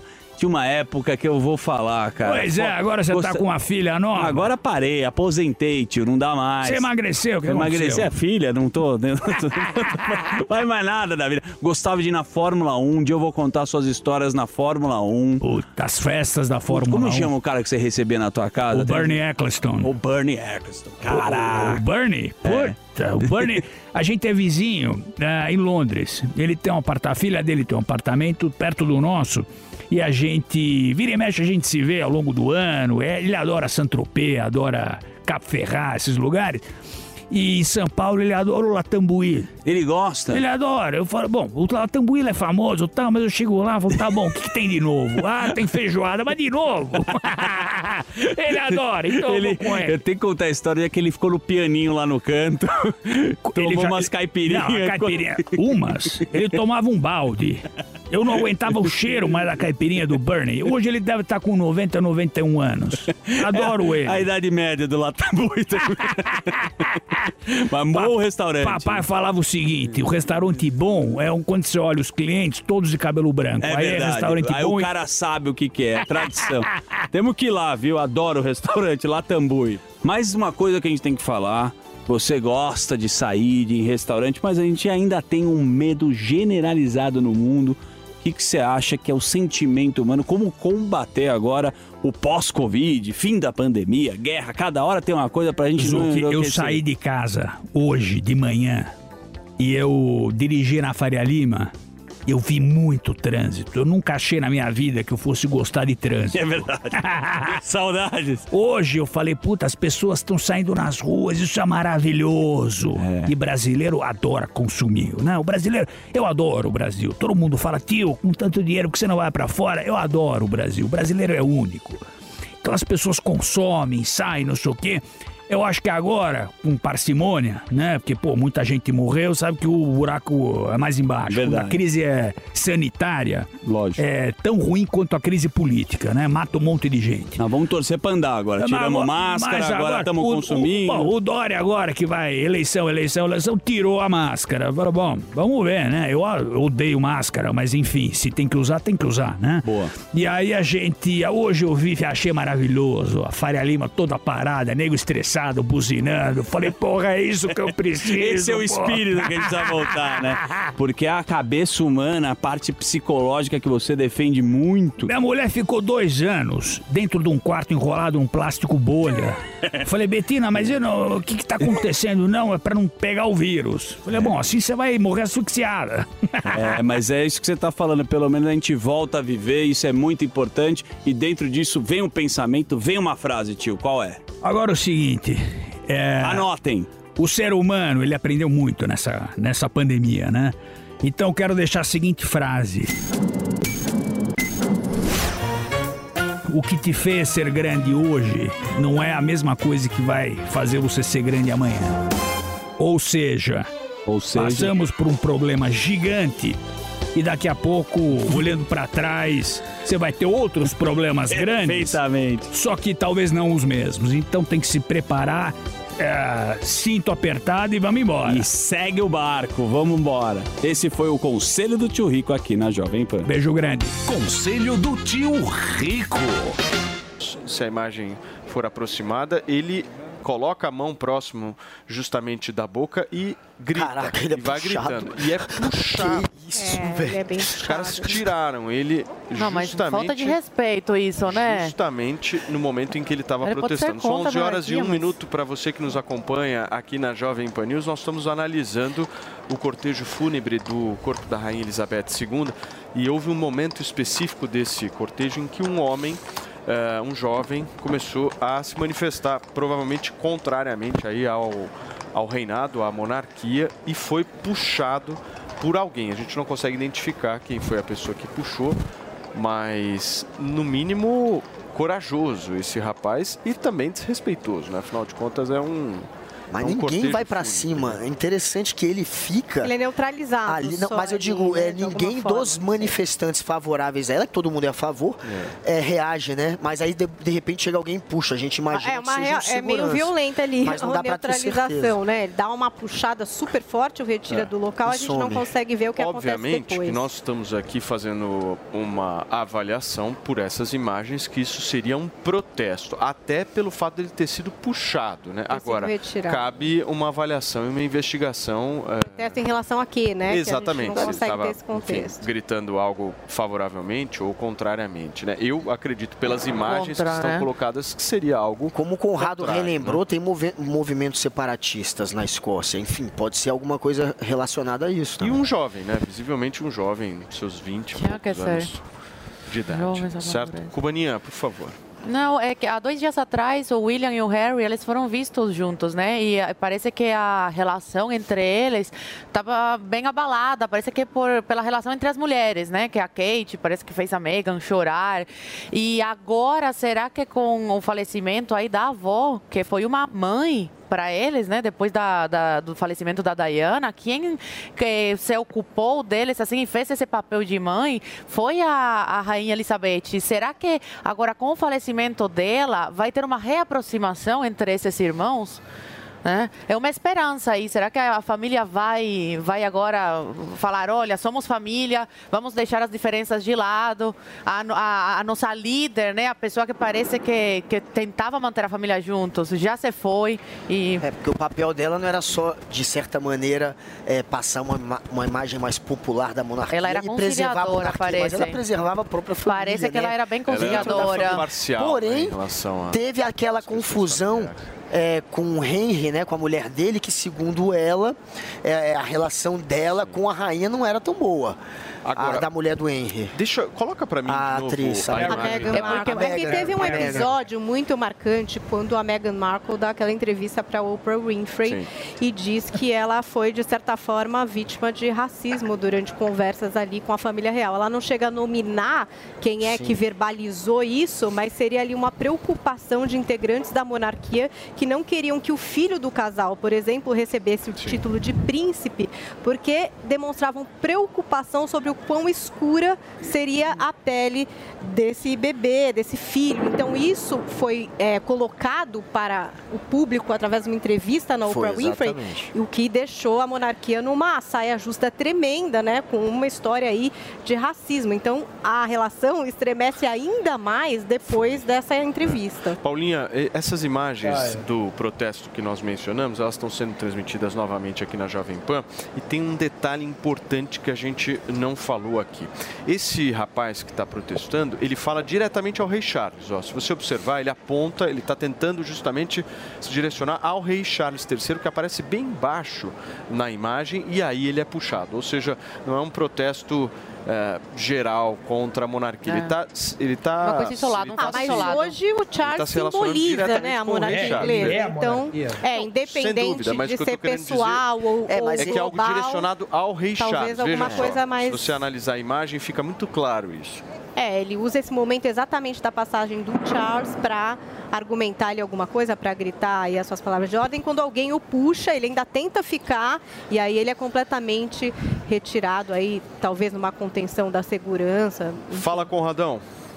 Não, mas um ponto importante da gente ver nisso também é que a Escócia, vocês estavam falando das ruelas, aliás, a Escócia já é um país pequenininho, né?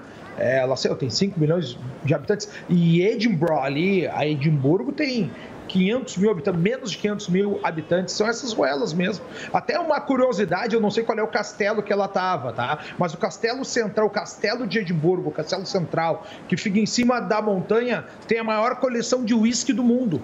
E sabe de quem é a, a coleção de uísque do mundo? É de um brasileiro, cara. Ele doou para a Escócia e está lá no castelo de Edimburgo. E a gente está vendo agora aí, de fato, o respeito todo, todo nessa cidade. Porque tu sabes também, cara, que desde o tempo do, do- dos romanos, a gente tinha na Úmbria, no norte da Inglaterra, no norte da Inglaterra, a muralha de Adriano, né? Quem viu Game of Thrones tinha lá a muralha, a- a- aquela muralha não naquele estilo de gelo, mas ela existia. Existia lá a muralha de Adriano na Úmbria, que fazia divisa com a Escócia, que era a Caledônia né, Cal, porque ele tinha um rei, o rei dos selvagens, né, existiu, que era o Caldon. E dentro desse aspecto a gente tem Edimburgo como sendo a, a sede desse, desse povo, mas a gente vê ali um, um respeito muito grande da população, isso aí me sensibiliza muito, as, a gente vê as, a questão até mesmo estética dos caminhares dele da marcha, não sei se vocês observaram logo no início da marcha, tinha palavras de ordem, né, direita, esquerda, direita, esquerda, direita, esquerda,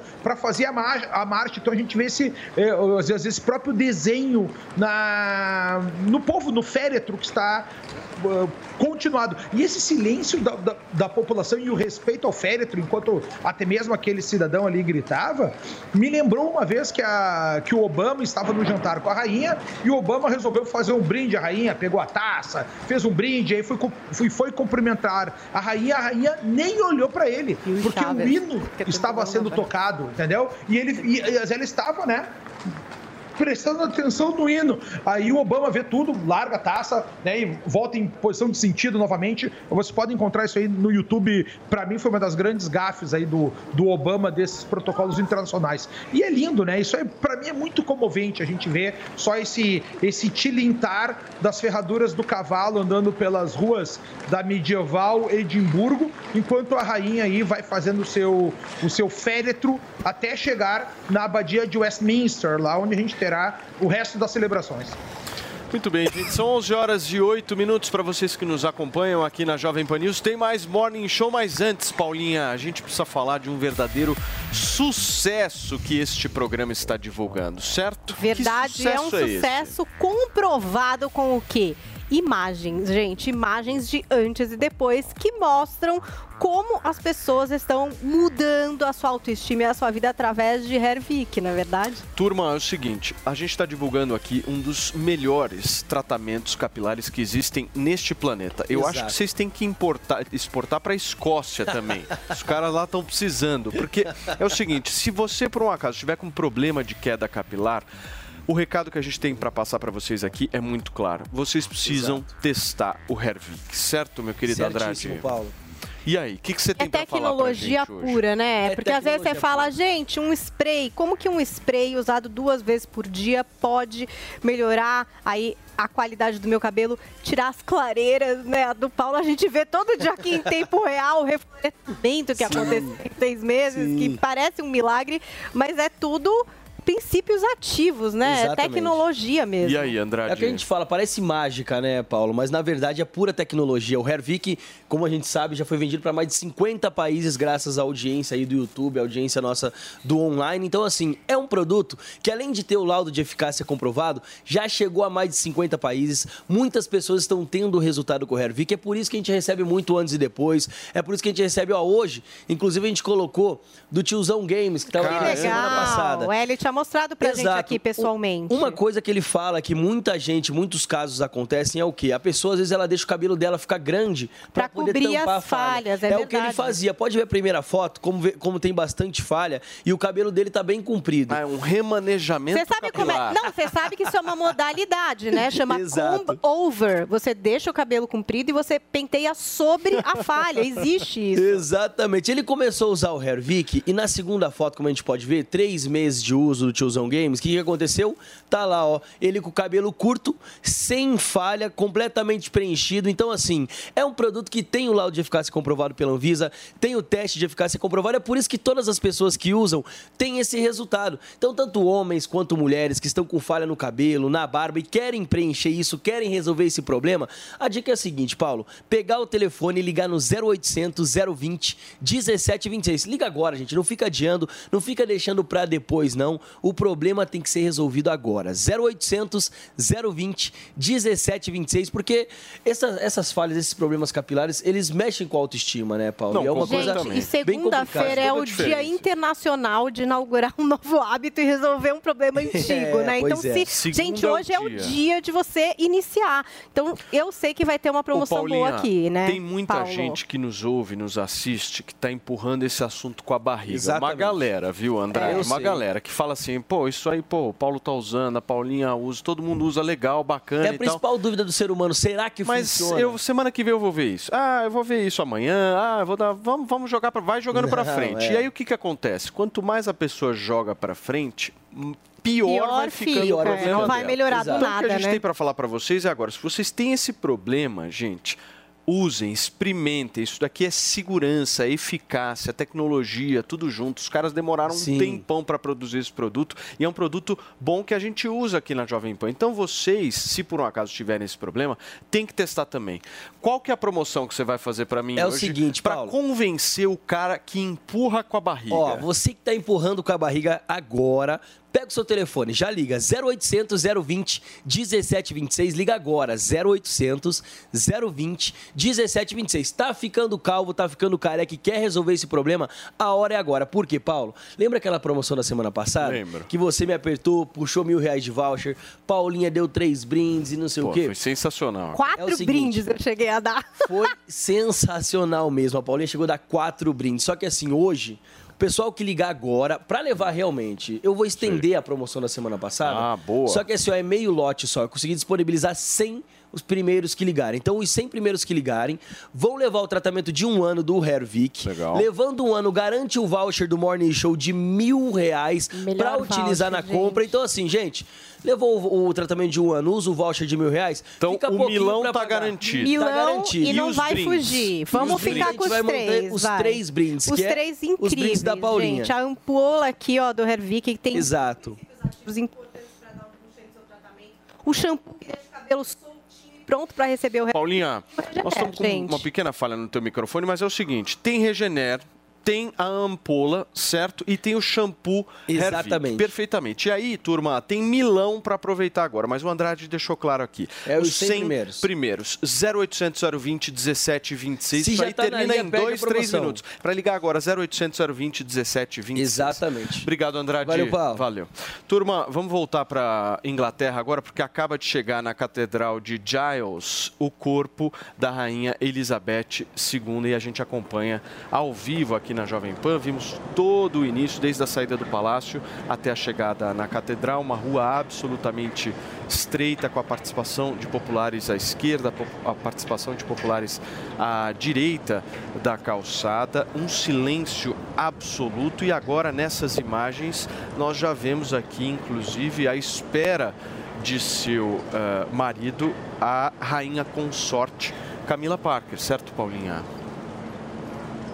Cortejo segue com esse silêncio importante é, e com todo esse aparato de segurança né, que deve ir acompanhando aí conforme é, os ritos, né? Muita segurança envolvida exatamente pela presença do rei Charles III e também, enfim, todas as autoridades, né? A gente vai ter a primeira-ministra envolvida. Paulinha, é, nesse momento, para quem nos acompanha por imagens, bem eh, abaixo da imagem é o momento em que o caixão sai do carro. Acho que nós temos a participação aí de oito pessoas justamente fazendo esse procedimento, retirando o caixão eh, do carro em que se encontrava e agora deslocando o mesmo caixão. Entrando para na catedral vai catedral. haver uma cerimônia e depois 24 horas do corpo aí é, nesse local para essas últimas homenagens que serão prestadas em Edimburgo. Exatamente. Se eu não me engano, o Rei Charles está bem atrás. Aqui temos membros da família, como nós mencionamos, a rainha consorte também bem na porta da catedral, à espera justamente da passagem do corpo e a gente segue acompanhando por aqui. Conradão, você quer comentar alguma coisa desse procedimento? Não, o, as interessante saber, as, as agora fica uma dúvida porque eu desconheço, tá? Se ela vai via avião para Londres ou se ela vai via carro, porque é perto, né? vai acho que avião, uns- avião. A Dá informação 600 Conrado, quilômetros de Edimburgo até Londres. A informação é de que vai de avião. Existe uma, até uma informação anterior é, de que iria de trem. Seria uma previsão aí que seria feito, só que vai de avião. Aparece que o voo é um voo de 55 minutos. Então o transporte vai ser feito por avião. Muito bem, nós seguimos acompanhando a entrada agora do corpo da Rainha Elizabeth II na Catedral, na cidade de Edimburgo. E é uma cena absolutamente emocionante, né? E o ponto a, a destacar é justamente o silêncio. Esse silêncio me choca assim por inteiro, porque é impressionante o respeito É. que a população tem com esse momento que está acontecendo. A gente relatou, É o inclusive. famoso silêncio sepulcral, né? Exatamente, exatamente. Quando a gente relatou a participação né, de uma manifestação de apenas um jovem que estava lá, mas o restante todo do percurso foi um percurso absolutamente eh, tranquilo e com muito respeito aí por parte de todos os manifestantes, enfim, que foram às ruas para se despedir pela última vez do corpo da rainha Elizabeth II. Uma cerimônia muito bonita, bandeira monarca bem eh, em cima do caixão, temos flores brancas, um buquê de flores brancas eh, acima, uma cerimônia absolutamente detalhista, né? Para quem nos acompanha pelo rádio, talvez não esteja vendo essas imagens, mas acho que foi o Conrado que falou aqui no programa, é impressionante o detalhe, né?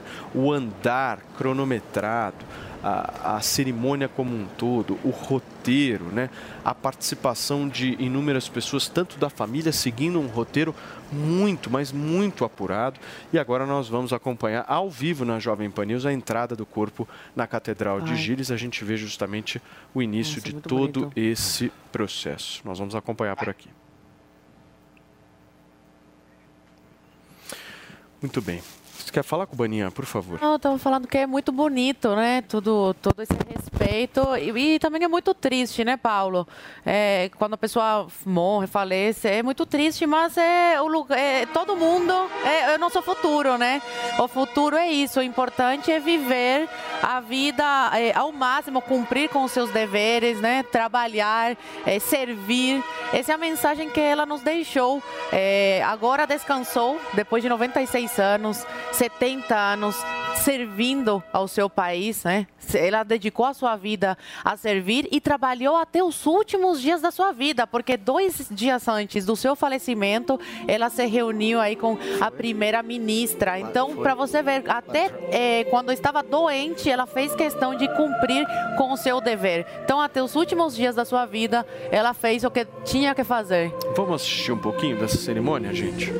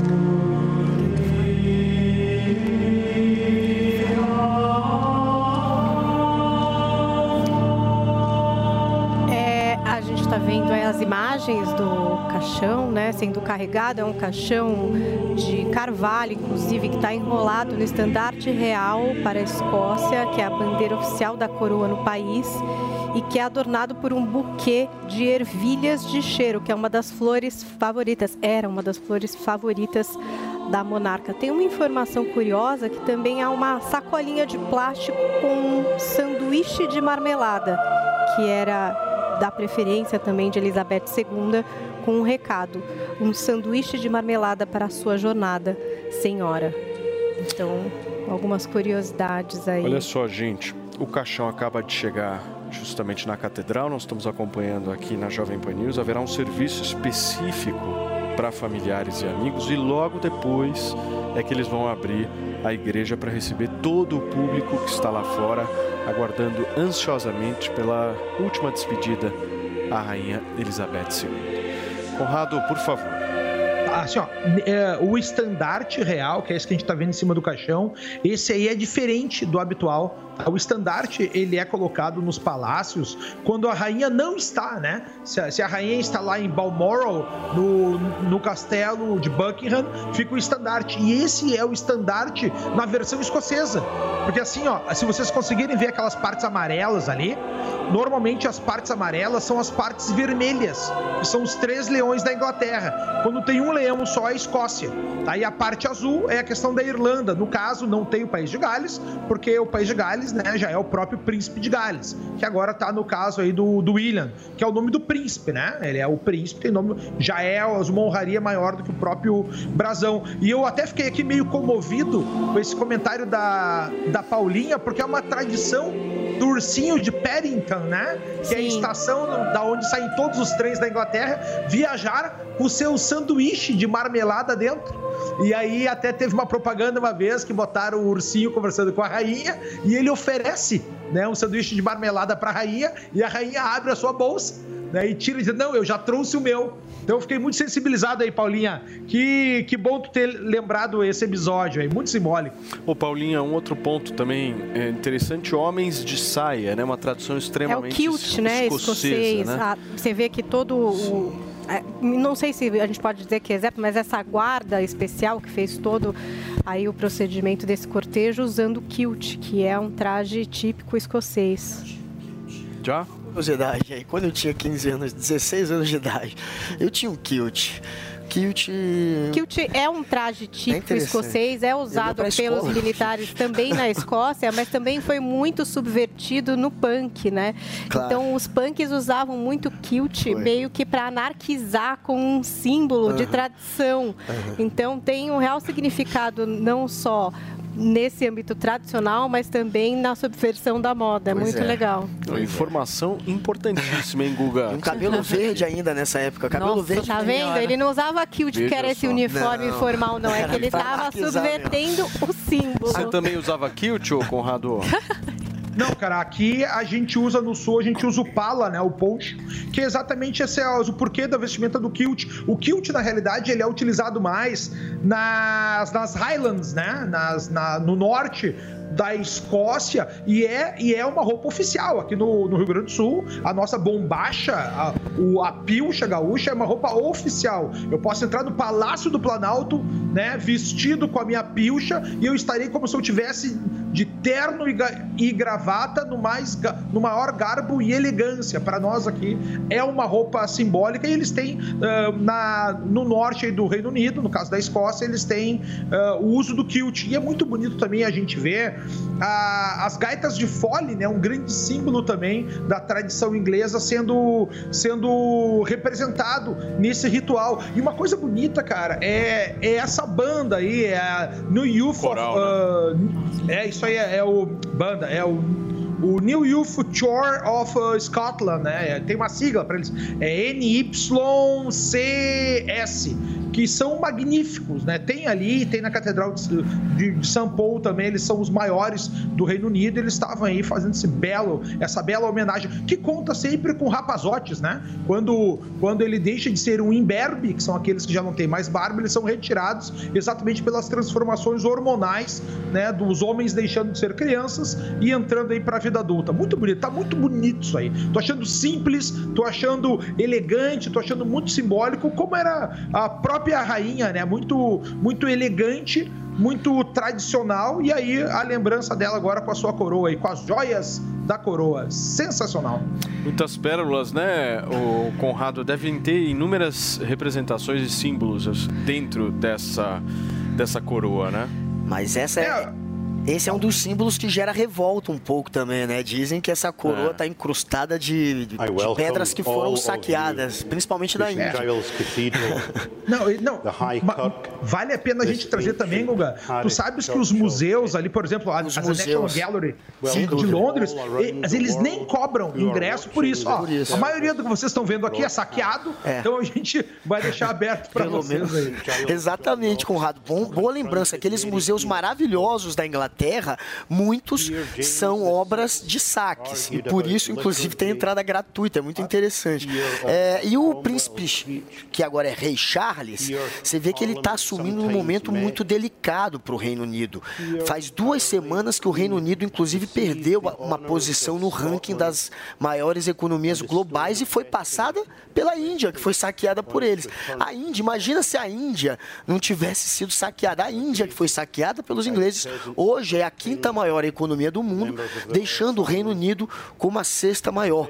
E o, com a morte né, da Elizabeth, acaba também acaba sendo enterrado também aquela imagem, aquele resquício ainda que existia de uma imagem de uma Inglaterra, de um Reino Unido ainda im- im- imperial, é, vencedor, que derrotou é, a Alemanha nazista, que venceu né, durante a Segunda Guerra Mundial e que foi a maior potência por muito tempo do planeta e com o enterro dela, com o fim dela, é, esse Reino Unido também padece e o Charles ele entra nesse momento de um Reino Unido fora é, da União Europeia e com uma economia decadente. Mas é tudo construído justamente para uma demonstração de força, né?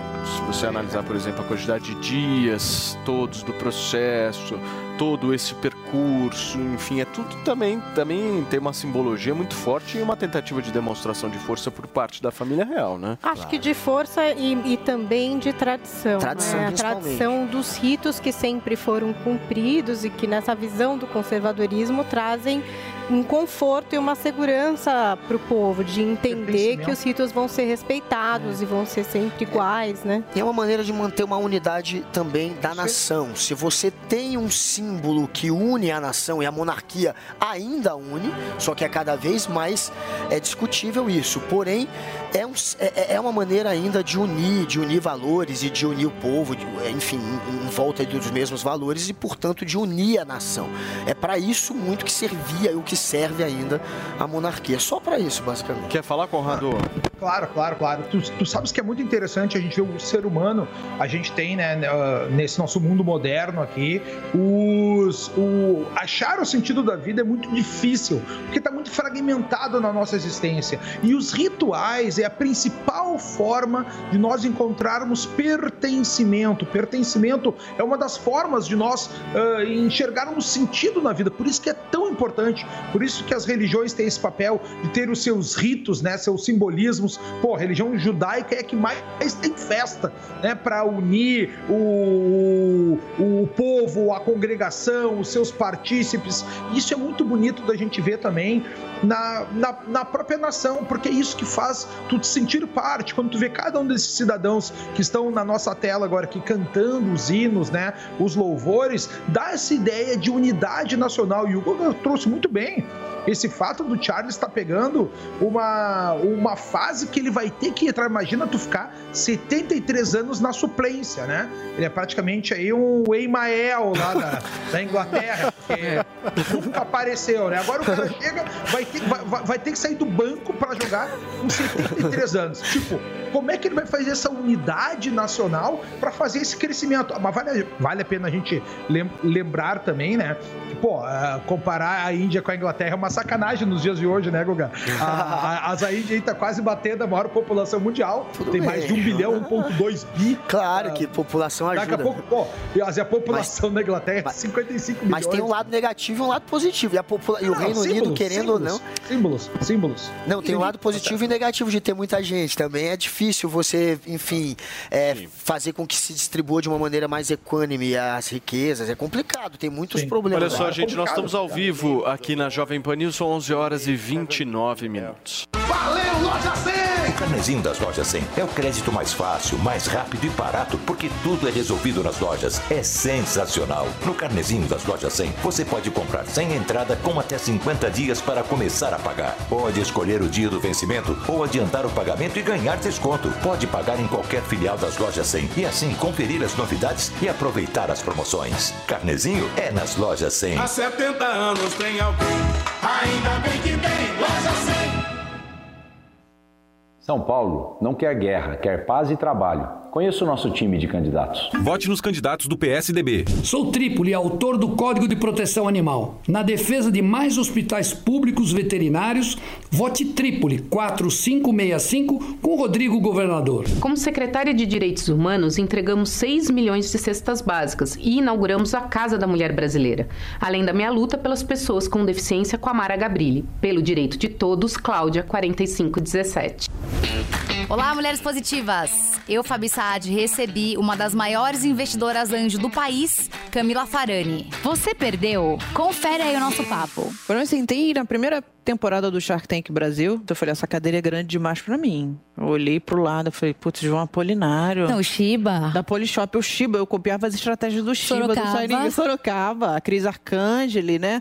Então, naquele momento ali, eu me sentia ali. Tinha certeza que estava errado? Eu falei, tem alguma coisa errada, né? Mas foi o público, obviamente, que. Foi a audiência que, obviamente, né, é, me Não, deixou todos no os anos você ficou em primeiro lugar, como a Shark mais querida. É, é. E, e o mais legal é o seguinte: então, eu sim, eu tenho. A síndrome de impostor, eu acho que é importante dizer, ela estatisticamente acontece mais em mulheres. Mas ela é um mecanismo, é, muitas vezes baseado em crenças, muitas coisas baseadas na, não só na sua infância. E o que, que eu faço todas as vezes quando eu estou com a síndrome da impostora? Eu uso um recursozinho que eu falo deletado. Porque nesse momento, aquela sinapse, aquela comunicação neural que você está ali emitindo, porque é igual pensamento negativo, você fica naquele ciclo, fica naquele ciclo e não sai daquilo. Então você precisa cortar o ciclo de pensamento negativo. Então você falar dele, tá? Isso é técnica, tá, gente? Gente, inclusive assim, eu faço dois tipos de terapia: terapia normal, terapia holística, tá? Não tem nenhum problema em falar isso. Porque a gente precisa se autoconhecer. E aí, gostou? Então baixe o Panflix e assista a entrevista completa. É de graça. Oferecimento TIM.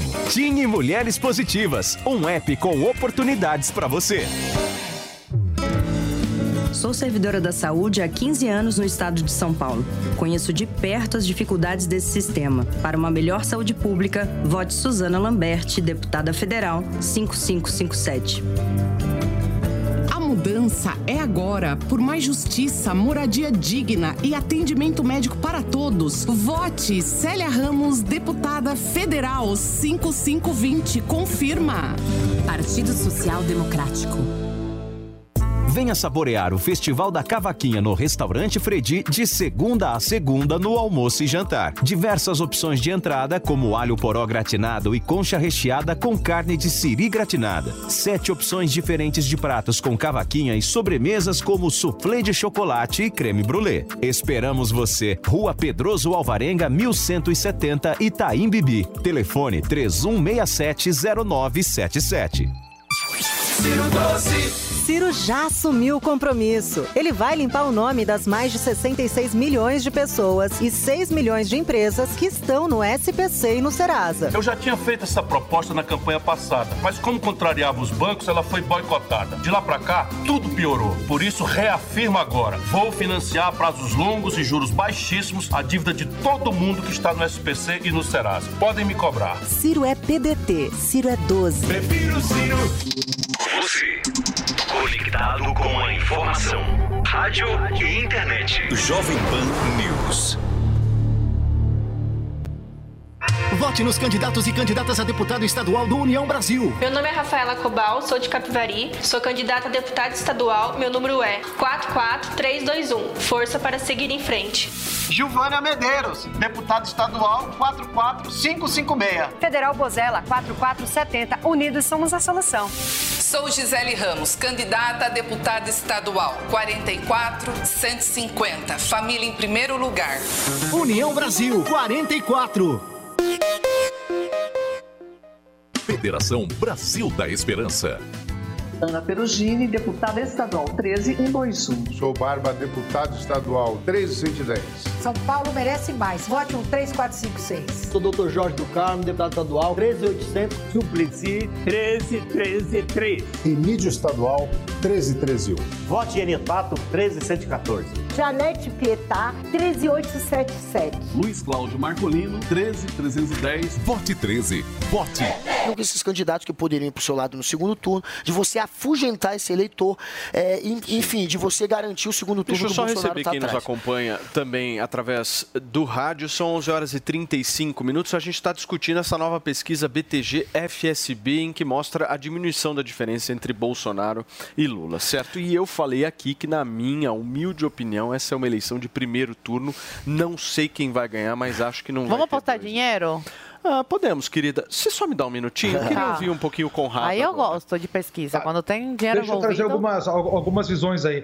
Paulo, eu não sei se pode dar no primeiro turno para o Lula, ah, por conta que mesmo lá na, na sua reeleição, a gente não teve ele ganhando em primeiro turno. Né? E ele estava no auge da economia, no auge das benesses, e ali ele não ganhou no primeiro turno. Por isso que eu acho que o Brasil pode ter essa tendência de nós irmos para o segundo turno. O que a gente vê nas pesquisas, independentemente, ah, eu acredito, não acredito, tem para todo gosto, que a gente tem, que ver tendências, né? A tendência é o seguinte, ó, Lula está com 41% desde o ano passado, né? O Alckmin foi para a campanha do Lula, não aumentou, o Dória saiu, não aumentou, o Felipe Neto falou que ama o Lula, não aumentou, a Anitta falou que ama o Lula, não aumentou, cartinha da democracia não aumentou, o que vem aumentando é o Bolsonaro, o Bolsonaro tem desde 2019 35%, tá? É, mas a proporção vem caminhando com o Bolsonaro ne- nessa maneira reta aí, mas de julho para cá o Bolsonaro já aumentou, ele estava lá com seus 30 e poucos, 28, conforme algumas pesquisas, ele já está mais próximo do Lula, então a gente tem essa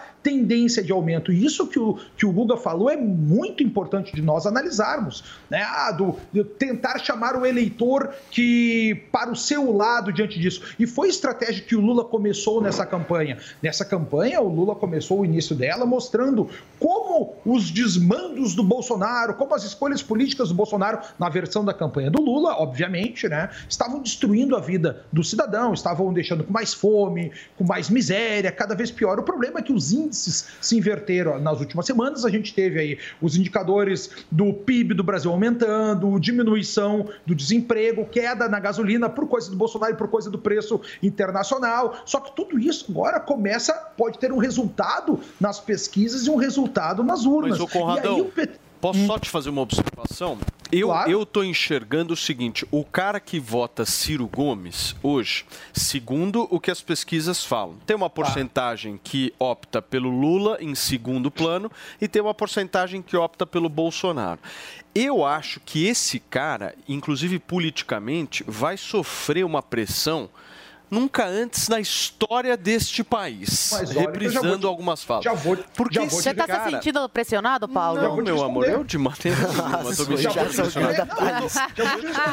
Não, porque eu acho, eu, Eu acho, Conradão, seguinte, esse cara, ele vai falar o seguinte, poxa, mas a eleição pode ser decidida no primeiro turno. Eu vou, meu, escolher um desses dois. O Brasil nunca teve tão polarizado uma eleição presidencial com, só. com essas taxas de Mas é intenção bom. de voto. Mas Não, eu é não, eu não tô falando que isso é ruim, eu tô constatando um fato. Você pega, por exemplo, o número de indecisos da pesquisa, é baixíssimo o número de indecisos. bom, o que significa... bom, né? Sim, mas eu não tô dizendo que isso é ruim, querido. Eu tô fazendo uma análise aqui justamente do que pode vir a acontecer com esse voto Ciro Gomes e voto Simone Tebet. Mas o Alckmin, o Alckmin, O Alckmin, caiu é, desidratou pontos. muito na última, na Exato. última eleição, meio que nesse sentido. né? Fala, querido. Meu- Olha só, olha só, uma coisa para a gente só observar de maneira clara, tá? A terceira via que vocês falam, ela já é o Jair Bolsonaro. Em 2018 foi Bolsonaro, ninguém queria Lula, ninguém queria Alckmin, votaram no Bolsonaro. Agora, esses dois que eram o Teatro das Tesouras se abraçaram, né? E tem um agora, continua. A terceira via continua sendo Jair Bolsonaro, ninguém quer o resto. Moro caiu, Tebet caiu. Não sei, a minha caiu, impressão não é de que ninguém não. queria Alckmin, é que ninguém 15%, queria o PT. Eu acho que era 15% outra coisa. pelo Ciro e pela Simone Conrado, mas agora o Lula, o Lula conta com uma ajuda importante, um apoio importante da Marina Silva.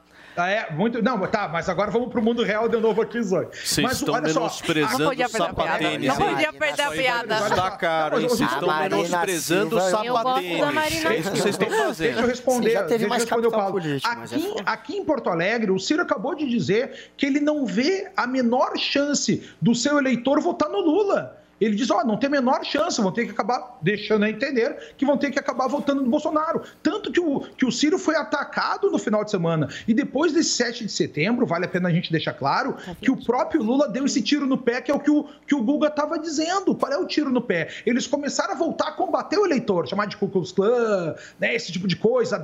A, a Zagleisi dizendo que a violência tem um mandante, que é o Bolsonaro. Isso aí deixa para esse eleitor indeciso, para esse eleitor que quer dar o voto útil, ele não gosta do ataque pessoal. Aí o Guga falou muito bem, isso aí tem que ser espontâneo a- acontecendo dentro da ciência política. E aí essa mudança na pesquisa mostra, ao meu ver, um grande tiro do pé do Lula. Ele tinha que voltar para as coisas do paz e amor, olha como eu sou legal, e, e, assim, botar as suas teses, e, as- e já que ele acredita nisso, né, na, na população brasileira, na realidade, fincar o pé no que o Bolsonaro estaria estragando a vida das pessoas. No momento que ele faz ataque pessoal aos seus oponentes, ele perde voto. Foi o que a gente vê, foi que a gente viu a Hillary Clinton fazer contra o próprio Trump lá nos Estados Unidos. E aí deu uma, um aumento de votos para o Trump. Então, Olha, gente, eu acho que é nesse caminho que nós vamos caminhar Nós aqui. vamos, nós vamos voltar agora lá para a Escócia, porque nesse exato momento a Premier fala, e a gente, aliás, ela acabou de falar a Premier escocesa, e agora um coral eh, canta uma música que nós vamos ouvir agora na Jovem Pan. Ai, eu adoro essas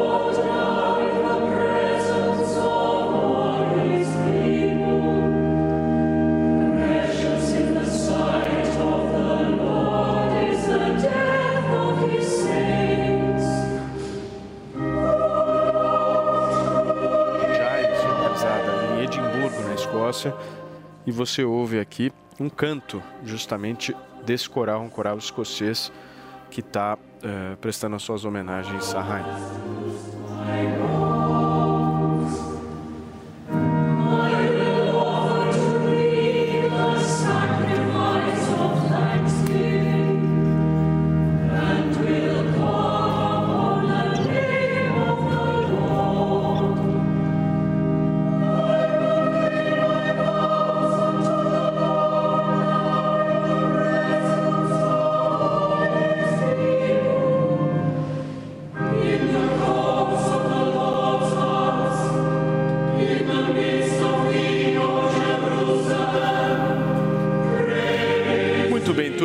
Vamos continuar aqui com cobertura especial, certo, Paulinha, de tudo que acontece lá na Escócia com o cortejo fúnebre e agora justamente a cerimônia em que eh, a- o corpo da Rainha Elizabeth II está participando junto com toda a família real, certo? Isso. Daqui a pouquinho, mais informações por aqui. A gente volta também a falar de pesquisa daqui a pouquinho.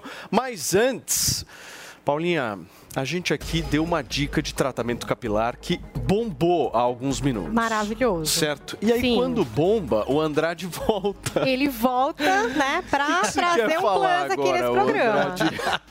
O que, que você quer falar que você não falou na outra? A gente quer falar da fórmula da juventude. Escuta, é o seguinte, turma, para você que chegou agora e está nos acompanhando e não viu justamente a nossa primeira passagem aqui, a gente está trazendo para vocês um tratamento capilar sensacional que é feito pela nossa queridíssima E se você ligar agora no 0800 020 1726, você consegue adquiri-lo. Que tratamento é esse e essa fórmula você quer falar? Esse é o Botox diário, né, Paulo? É o nosso Harmonique, é o Botox natural, que dá o efeito Botox imediato, que remove ruga, linha de expressão e deixa a gente com a aparência mais jovem, né, Paulo? Porque o que a gente quer ser confundido é o quê? Com idade menor do que a gente tem, né? Então, isso é muito interessante deixar bem claro que esse Botox diário, esse Botox natural, além dele suavizar ruga e linha de expressão, ele, ele dá também, ele preenche a ruga, ele dá aquela aparência mais jovem. Então, se a pessoa tem 40 anos mais ou menos, já tem aquela linha na testa, já tem aquele pé de galinha, aquele bigodinho chinês e começa a fazer o uso do Harmonique, desse Botox natural, o que que acontece? Ela fica com a aparência ali mais ou menos 10 anos mais jovem? Preenchimento das linhas, né? E é legal Exatamente. falar isso. Quem já não se cuidou e Sim. quer começar a se cuidar, e também quem quer prevenir. E um tratamento já completo. A gente ficou ouvindo skincare pra cá, skincare Sim. pra lá. O que, que será isso? Gente, é cuidar da pele simplesmente. E o Harmonique já vem com os dois produtos. Exato. Então, o que você vai usar de manhã, né? Que protege, tem vários exatamente. fatores aí de proteção, enfim, luz, poluição. A gente está sujeito a tudo. E até mesmo Exato. o estresse, né? E o da noite, que também vai dar essa revigorada e vai completar. Então, quer dizer, é um tratamento completo. Você não precisa se Sim. preocupar com outros cremes, enfim, e coisas do tipo. Já vem tudo, né? Ô, Paulinha, é bom a gente contextualizar aqui. Na nossa primeira entrada, a gente falou do nosso queridíssimo Hervik, certo? Exatamente. Que é justamente um tratamento que Hervik tem para fazer o cabelo crescer de uma maneira mais Sim. rápida. Agora, você está me falando aqui, em resumo da ópera, do Botox natural. Exatamente. O Botox é aquele procedimento quando você vai numa dermatologista, ela chega para você e fala assim, ó, você vai tomar uma agulhada na testa. Uhum, Basicamente um é de isso. marca, enche de agulha. Exatamente. Esse produto que a gente está anunciando aqui é um Botox absolutamente modernizado, certo? Em que você mesmo pode fazer e é um tratamento, um creme que você passa, exatamente. certo? Certíssimo, Paulo. E, e é- vale lembrar o pessoal de casa também que ele tem um poder acumulativo. Então, assim, é um produto que, por exemplo, você vai na Dermo lá, ela vai falar o que? Ah, você tem que usar ácido hialurônico, tem que usar isso, aquilo na pele.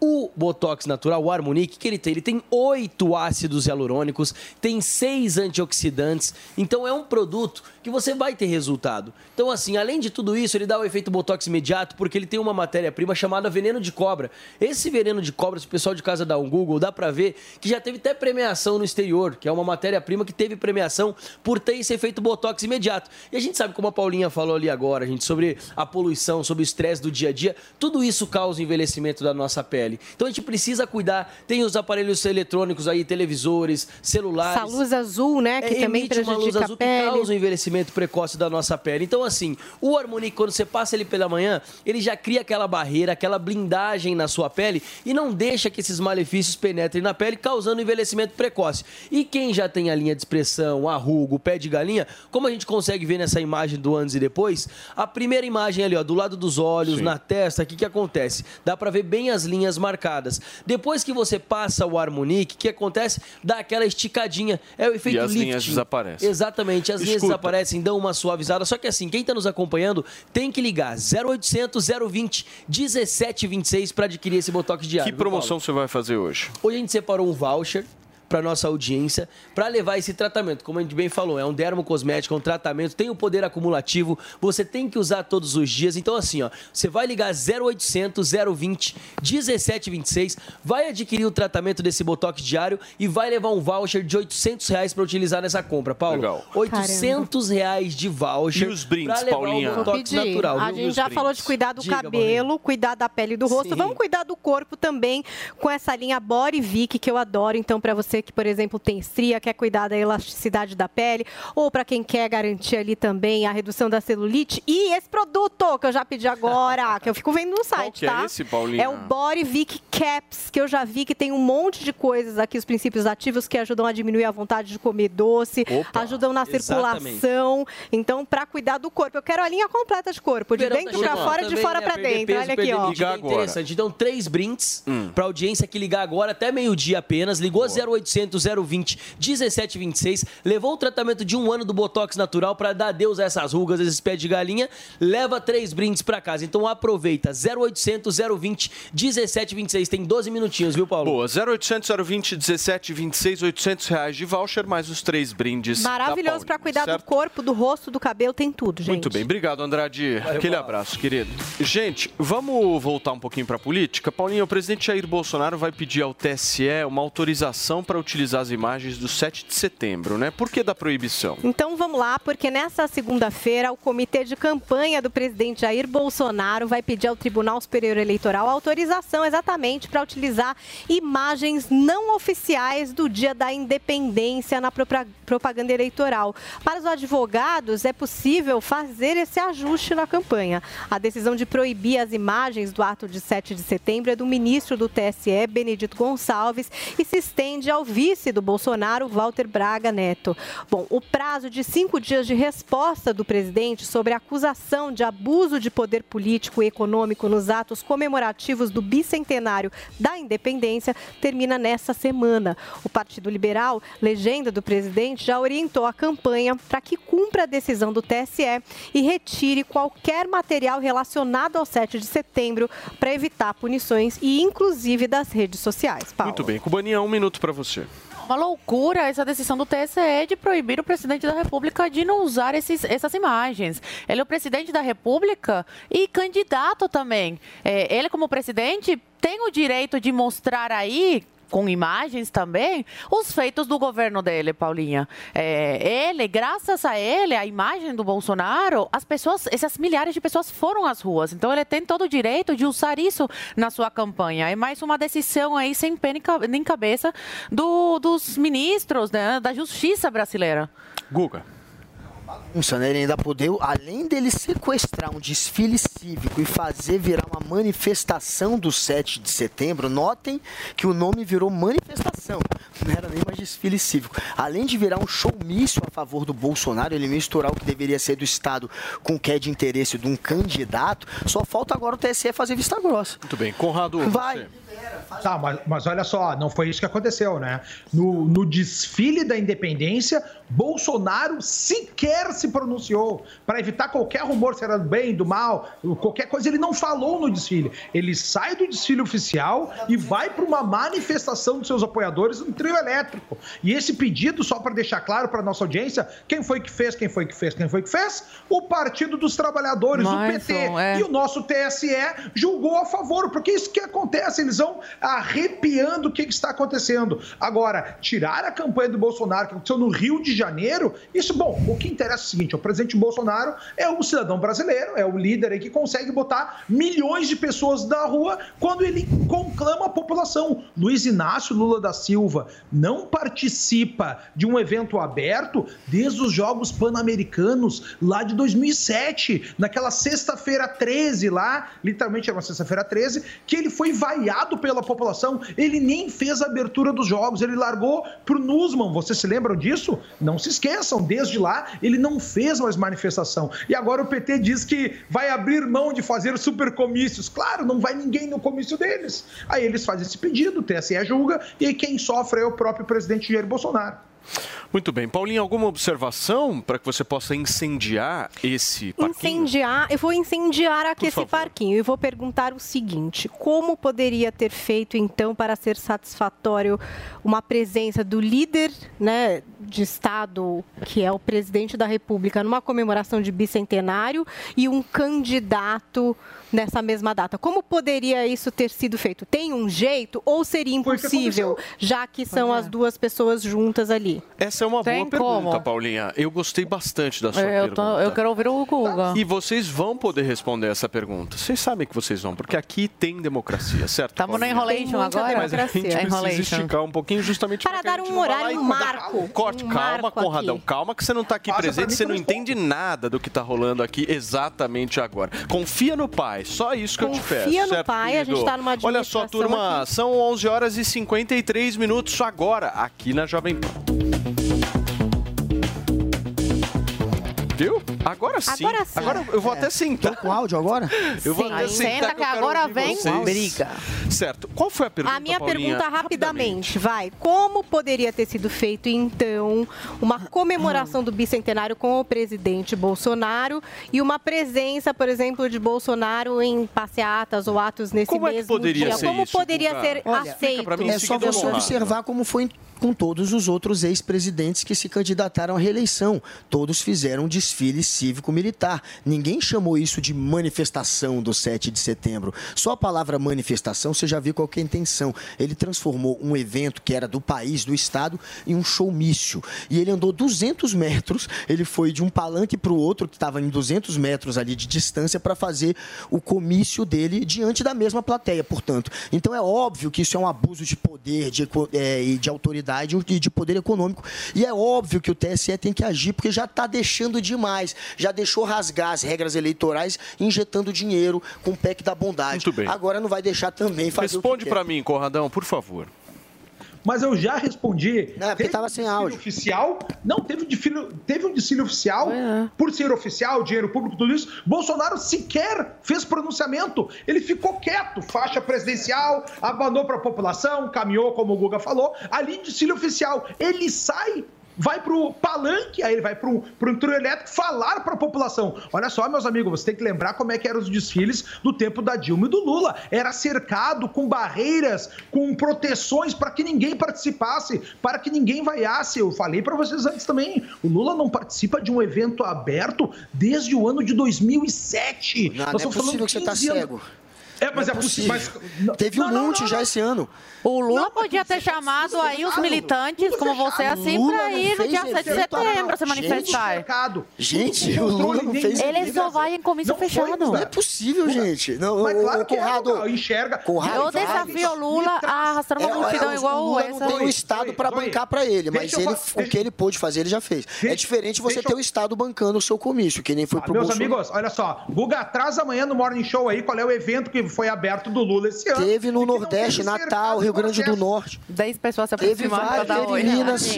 Minas Gerais, BH. às ruas. O Bolso- Teve va- Rio de Bolsonaro Janeiro, fez- BH e Rio Grande do Norte. Só tem esses três, vocês já podem pesquisar. Bolsonaro, Bolsonaro participa de podcast, vai a população esperar o Bolsonaro. Bolsonaro Motociata, moto no tudo sempre semana. Bolsonaro tá aberto. perdendo pro Lula, pro gente. público. As pesquisas estão Sim, mostrando. segundo as Eu não quero, Tá eu não quero de maneira nenhuma. Polemizar. É, eu imagino que Não, não. de maneira nenhuma. Mas eu preciso passar para Paulinha. Depois eu polemizo. Paulinha. Por favor, Paulinha. Você quer saber Eu quero que. Eu sei que você tem um recado Exatamente. Vamos lá trazer. Não, de fato, viu? É um recado importante, porque a gente tem a ONG, que é a Centro de Valorização da Vida, que tem um trabalho muito importante na prevenção de suicídios no Brasil e que lançou uma campanha para marcar o Dia Mundial de Prevenção do Suicídio, que foi agora o último dia 10. Essa campanha hashtag Antipubli, que estabelece uma crítica a soluções mirabolantes para resolver problemas difíceis. Nessa ação, celebridades como a Sabrina Sato, a Bruna Gomes, Ana Maria Braga, enfim, e tantas outras aparecem fazendo o que aparentemente é um publi, uma publicidade de produtos impossíveis, como sabonete de lixia para agonia, por exemplo, ou de mamão para solidão. E aí, obviamente, isso é para chamar atenção para um problema sério cuja solução não é simples.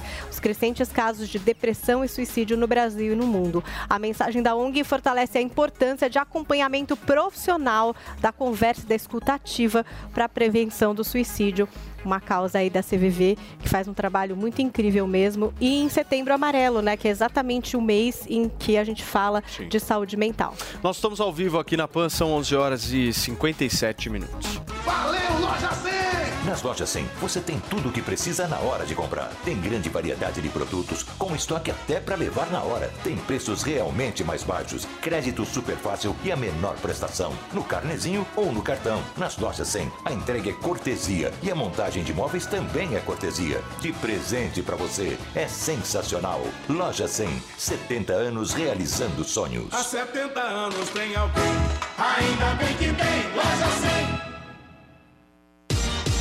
Você ouviu Jovem Pan Morning Show. Oferecimento Loja e 100. 70 anos realizando sonhos. Ainda bem que tem. Loja e 100. Informação e opinião. A marca da notícia. Jovem Pan News. News.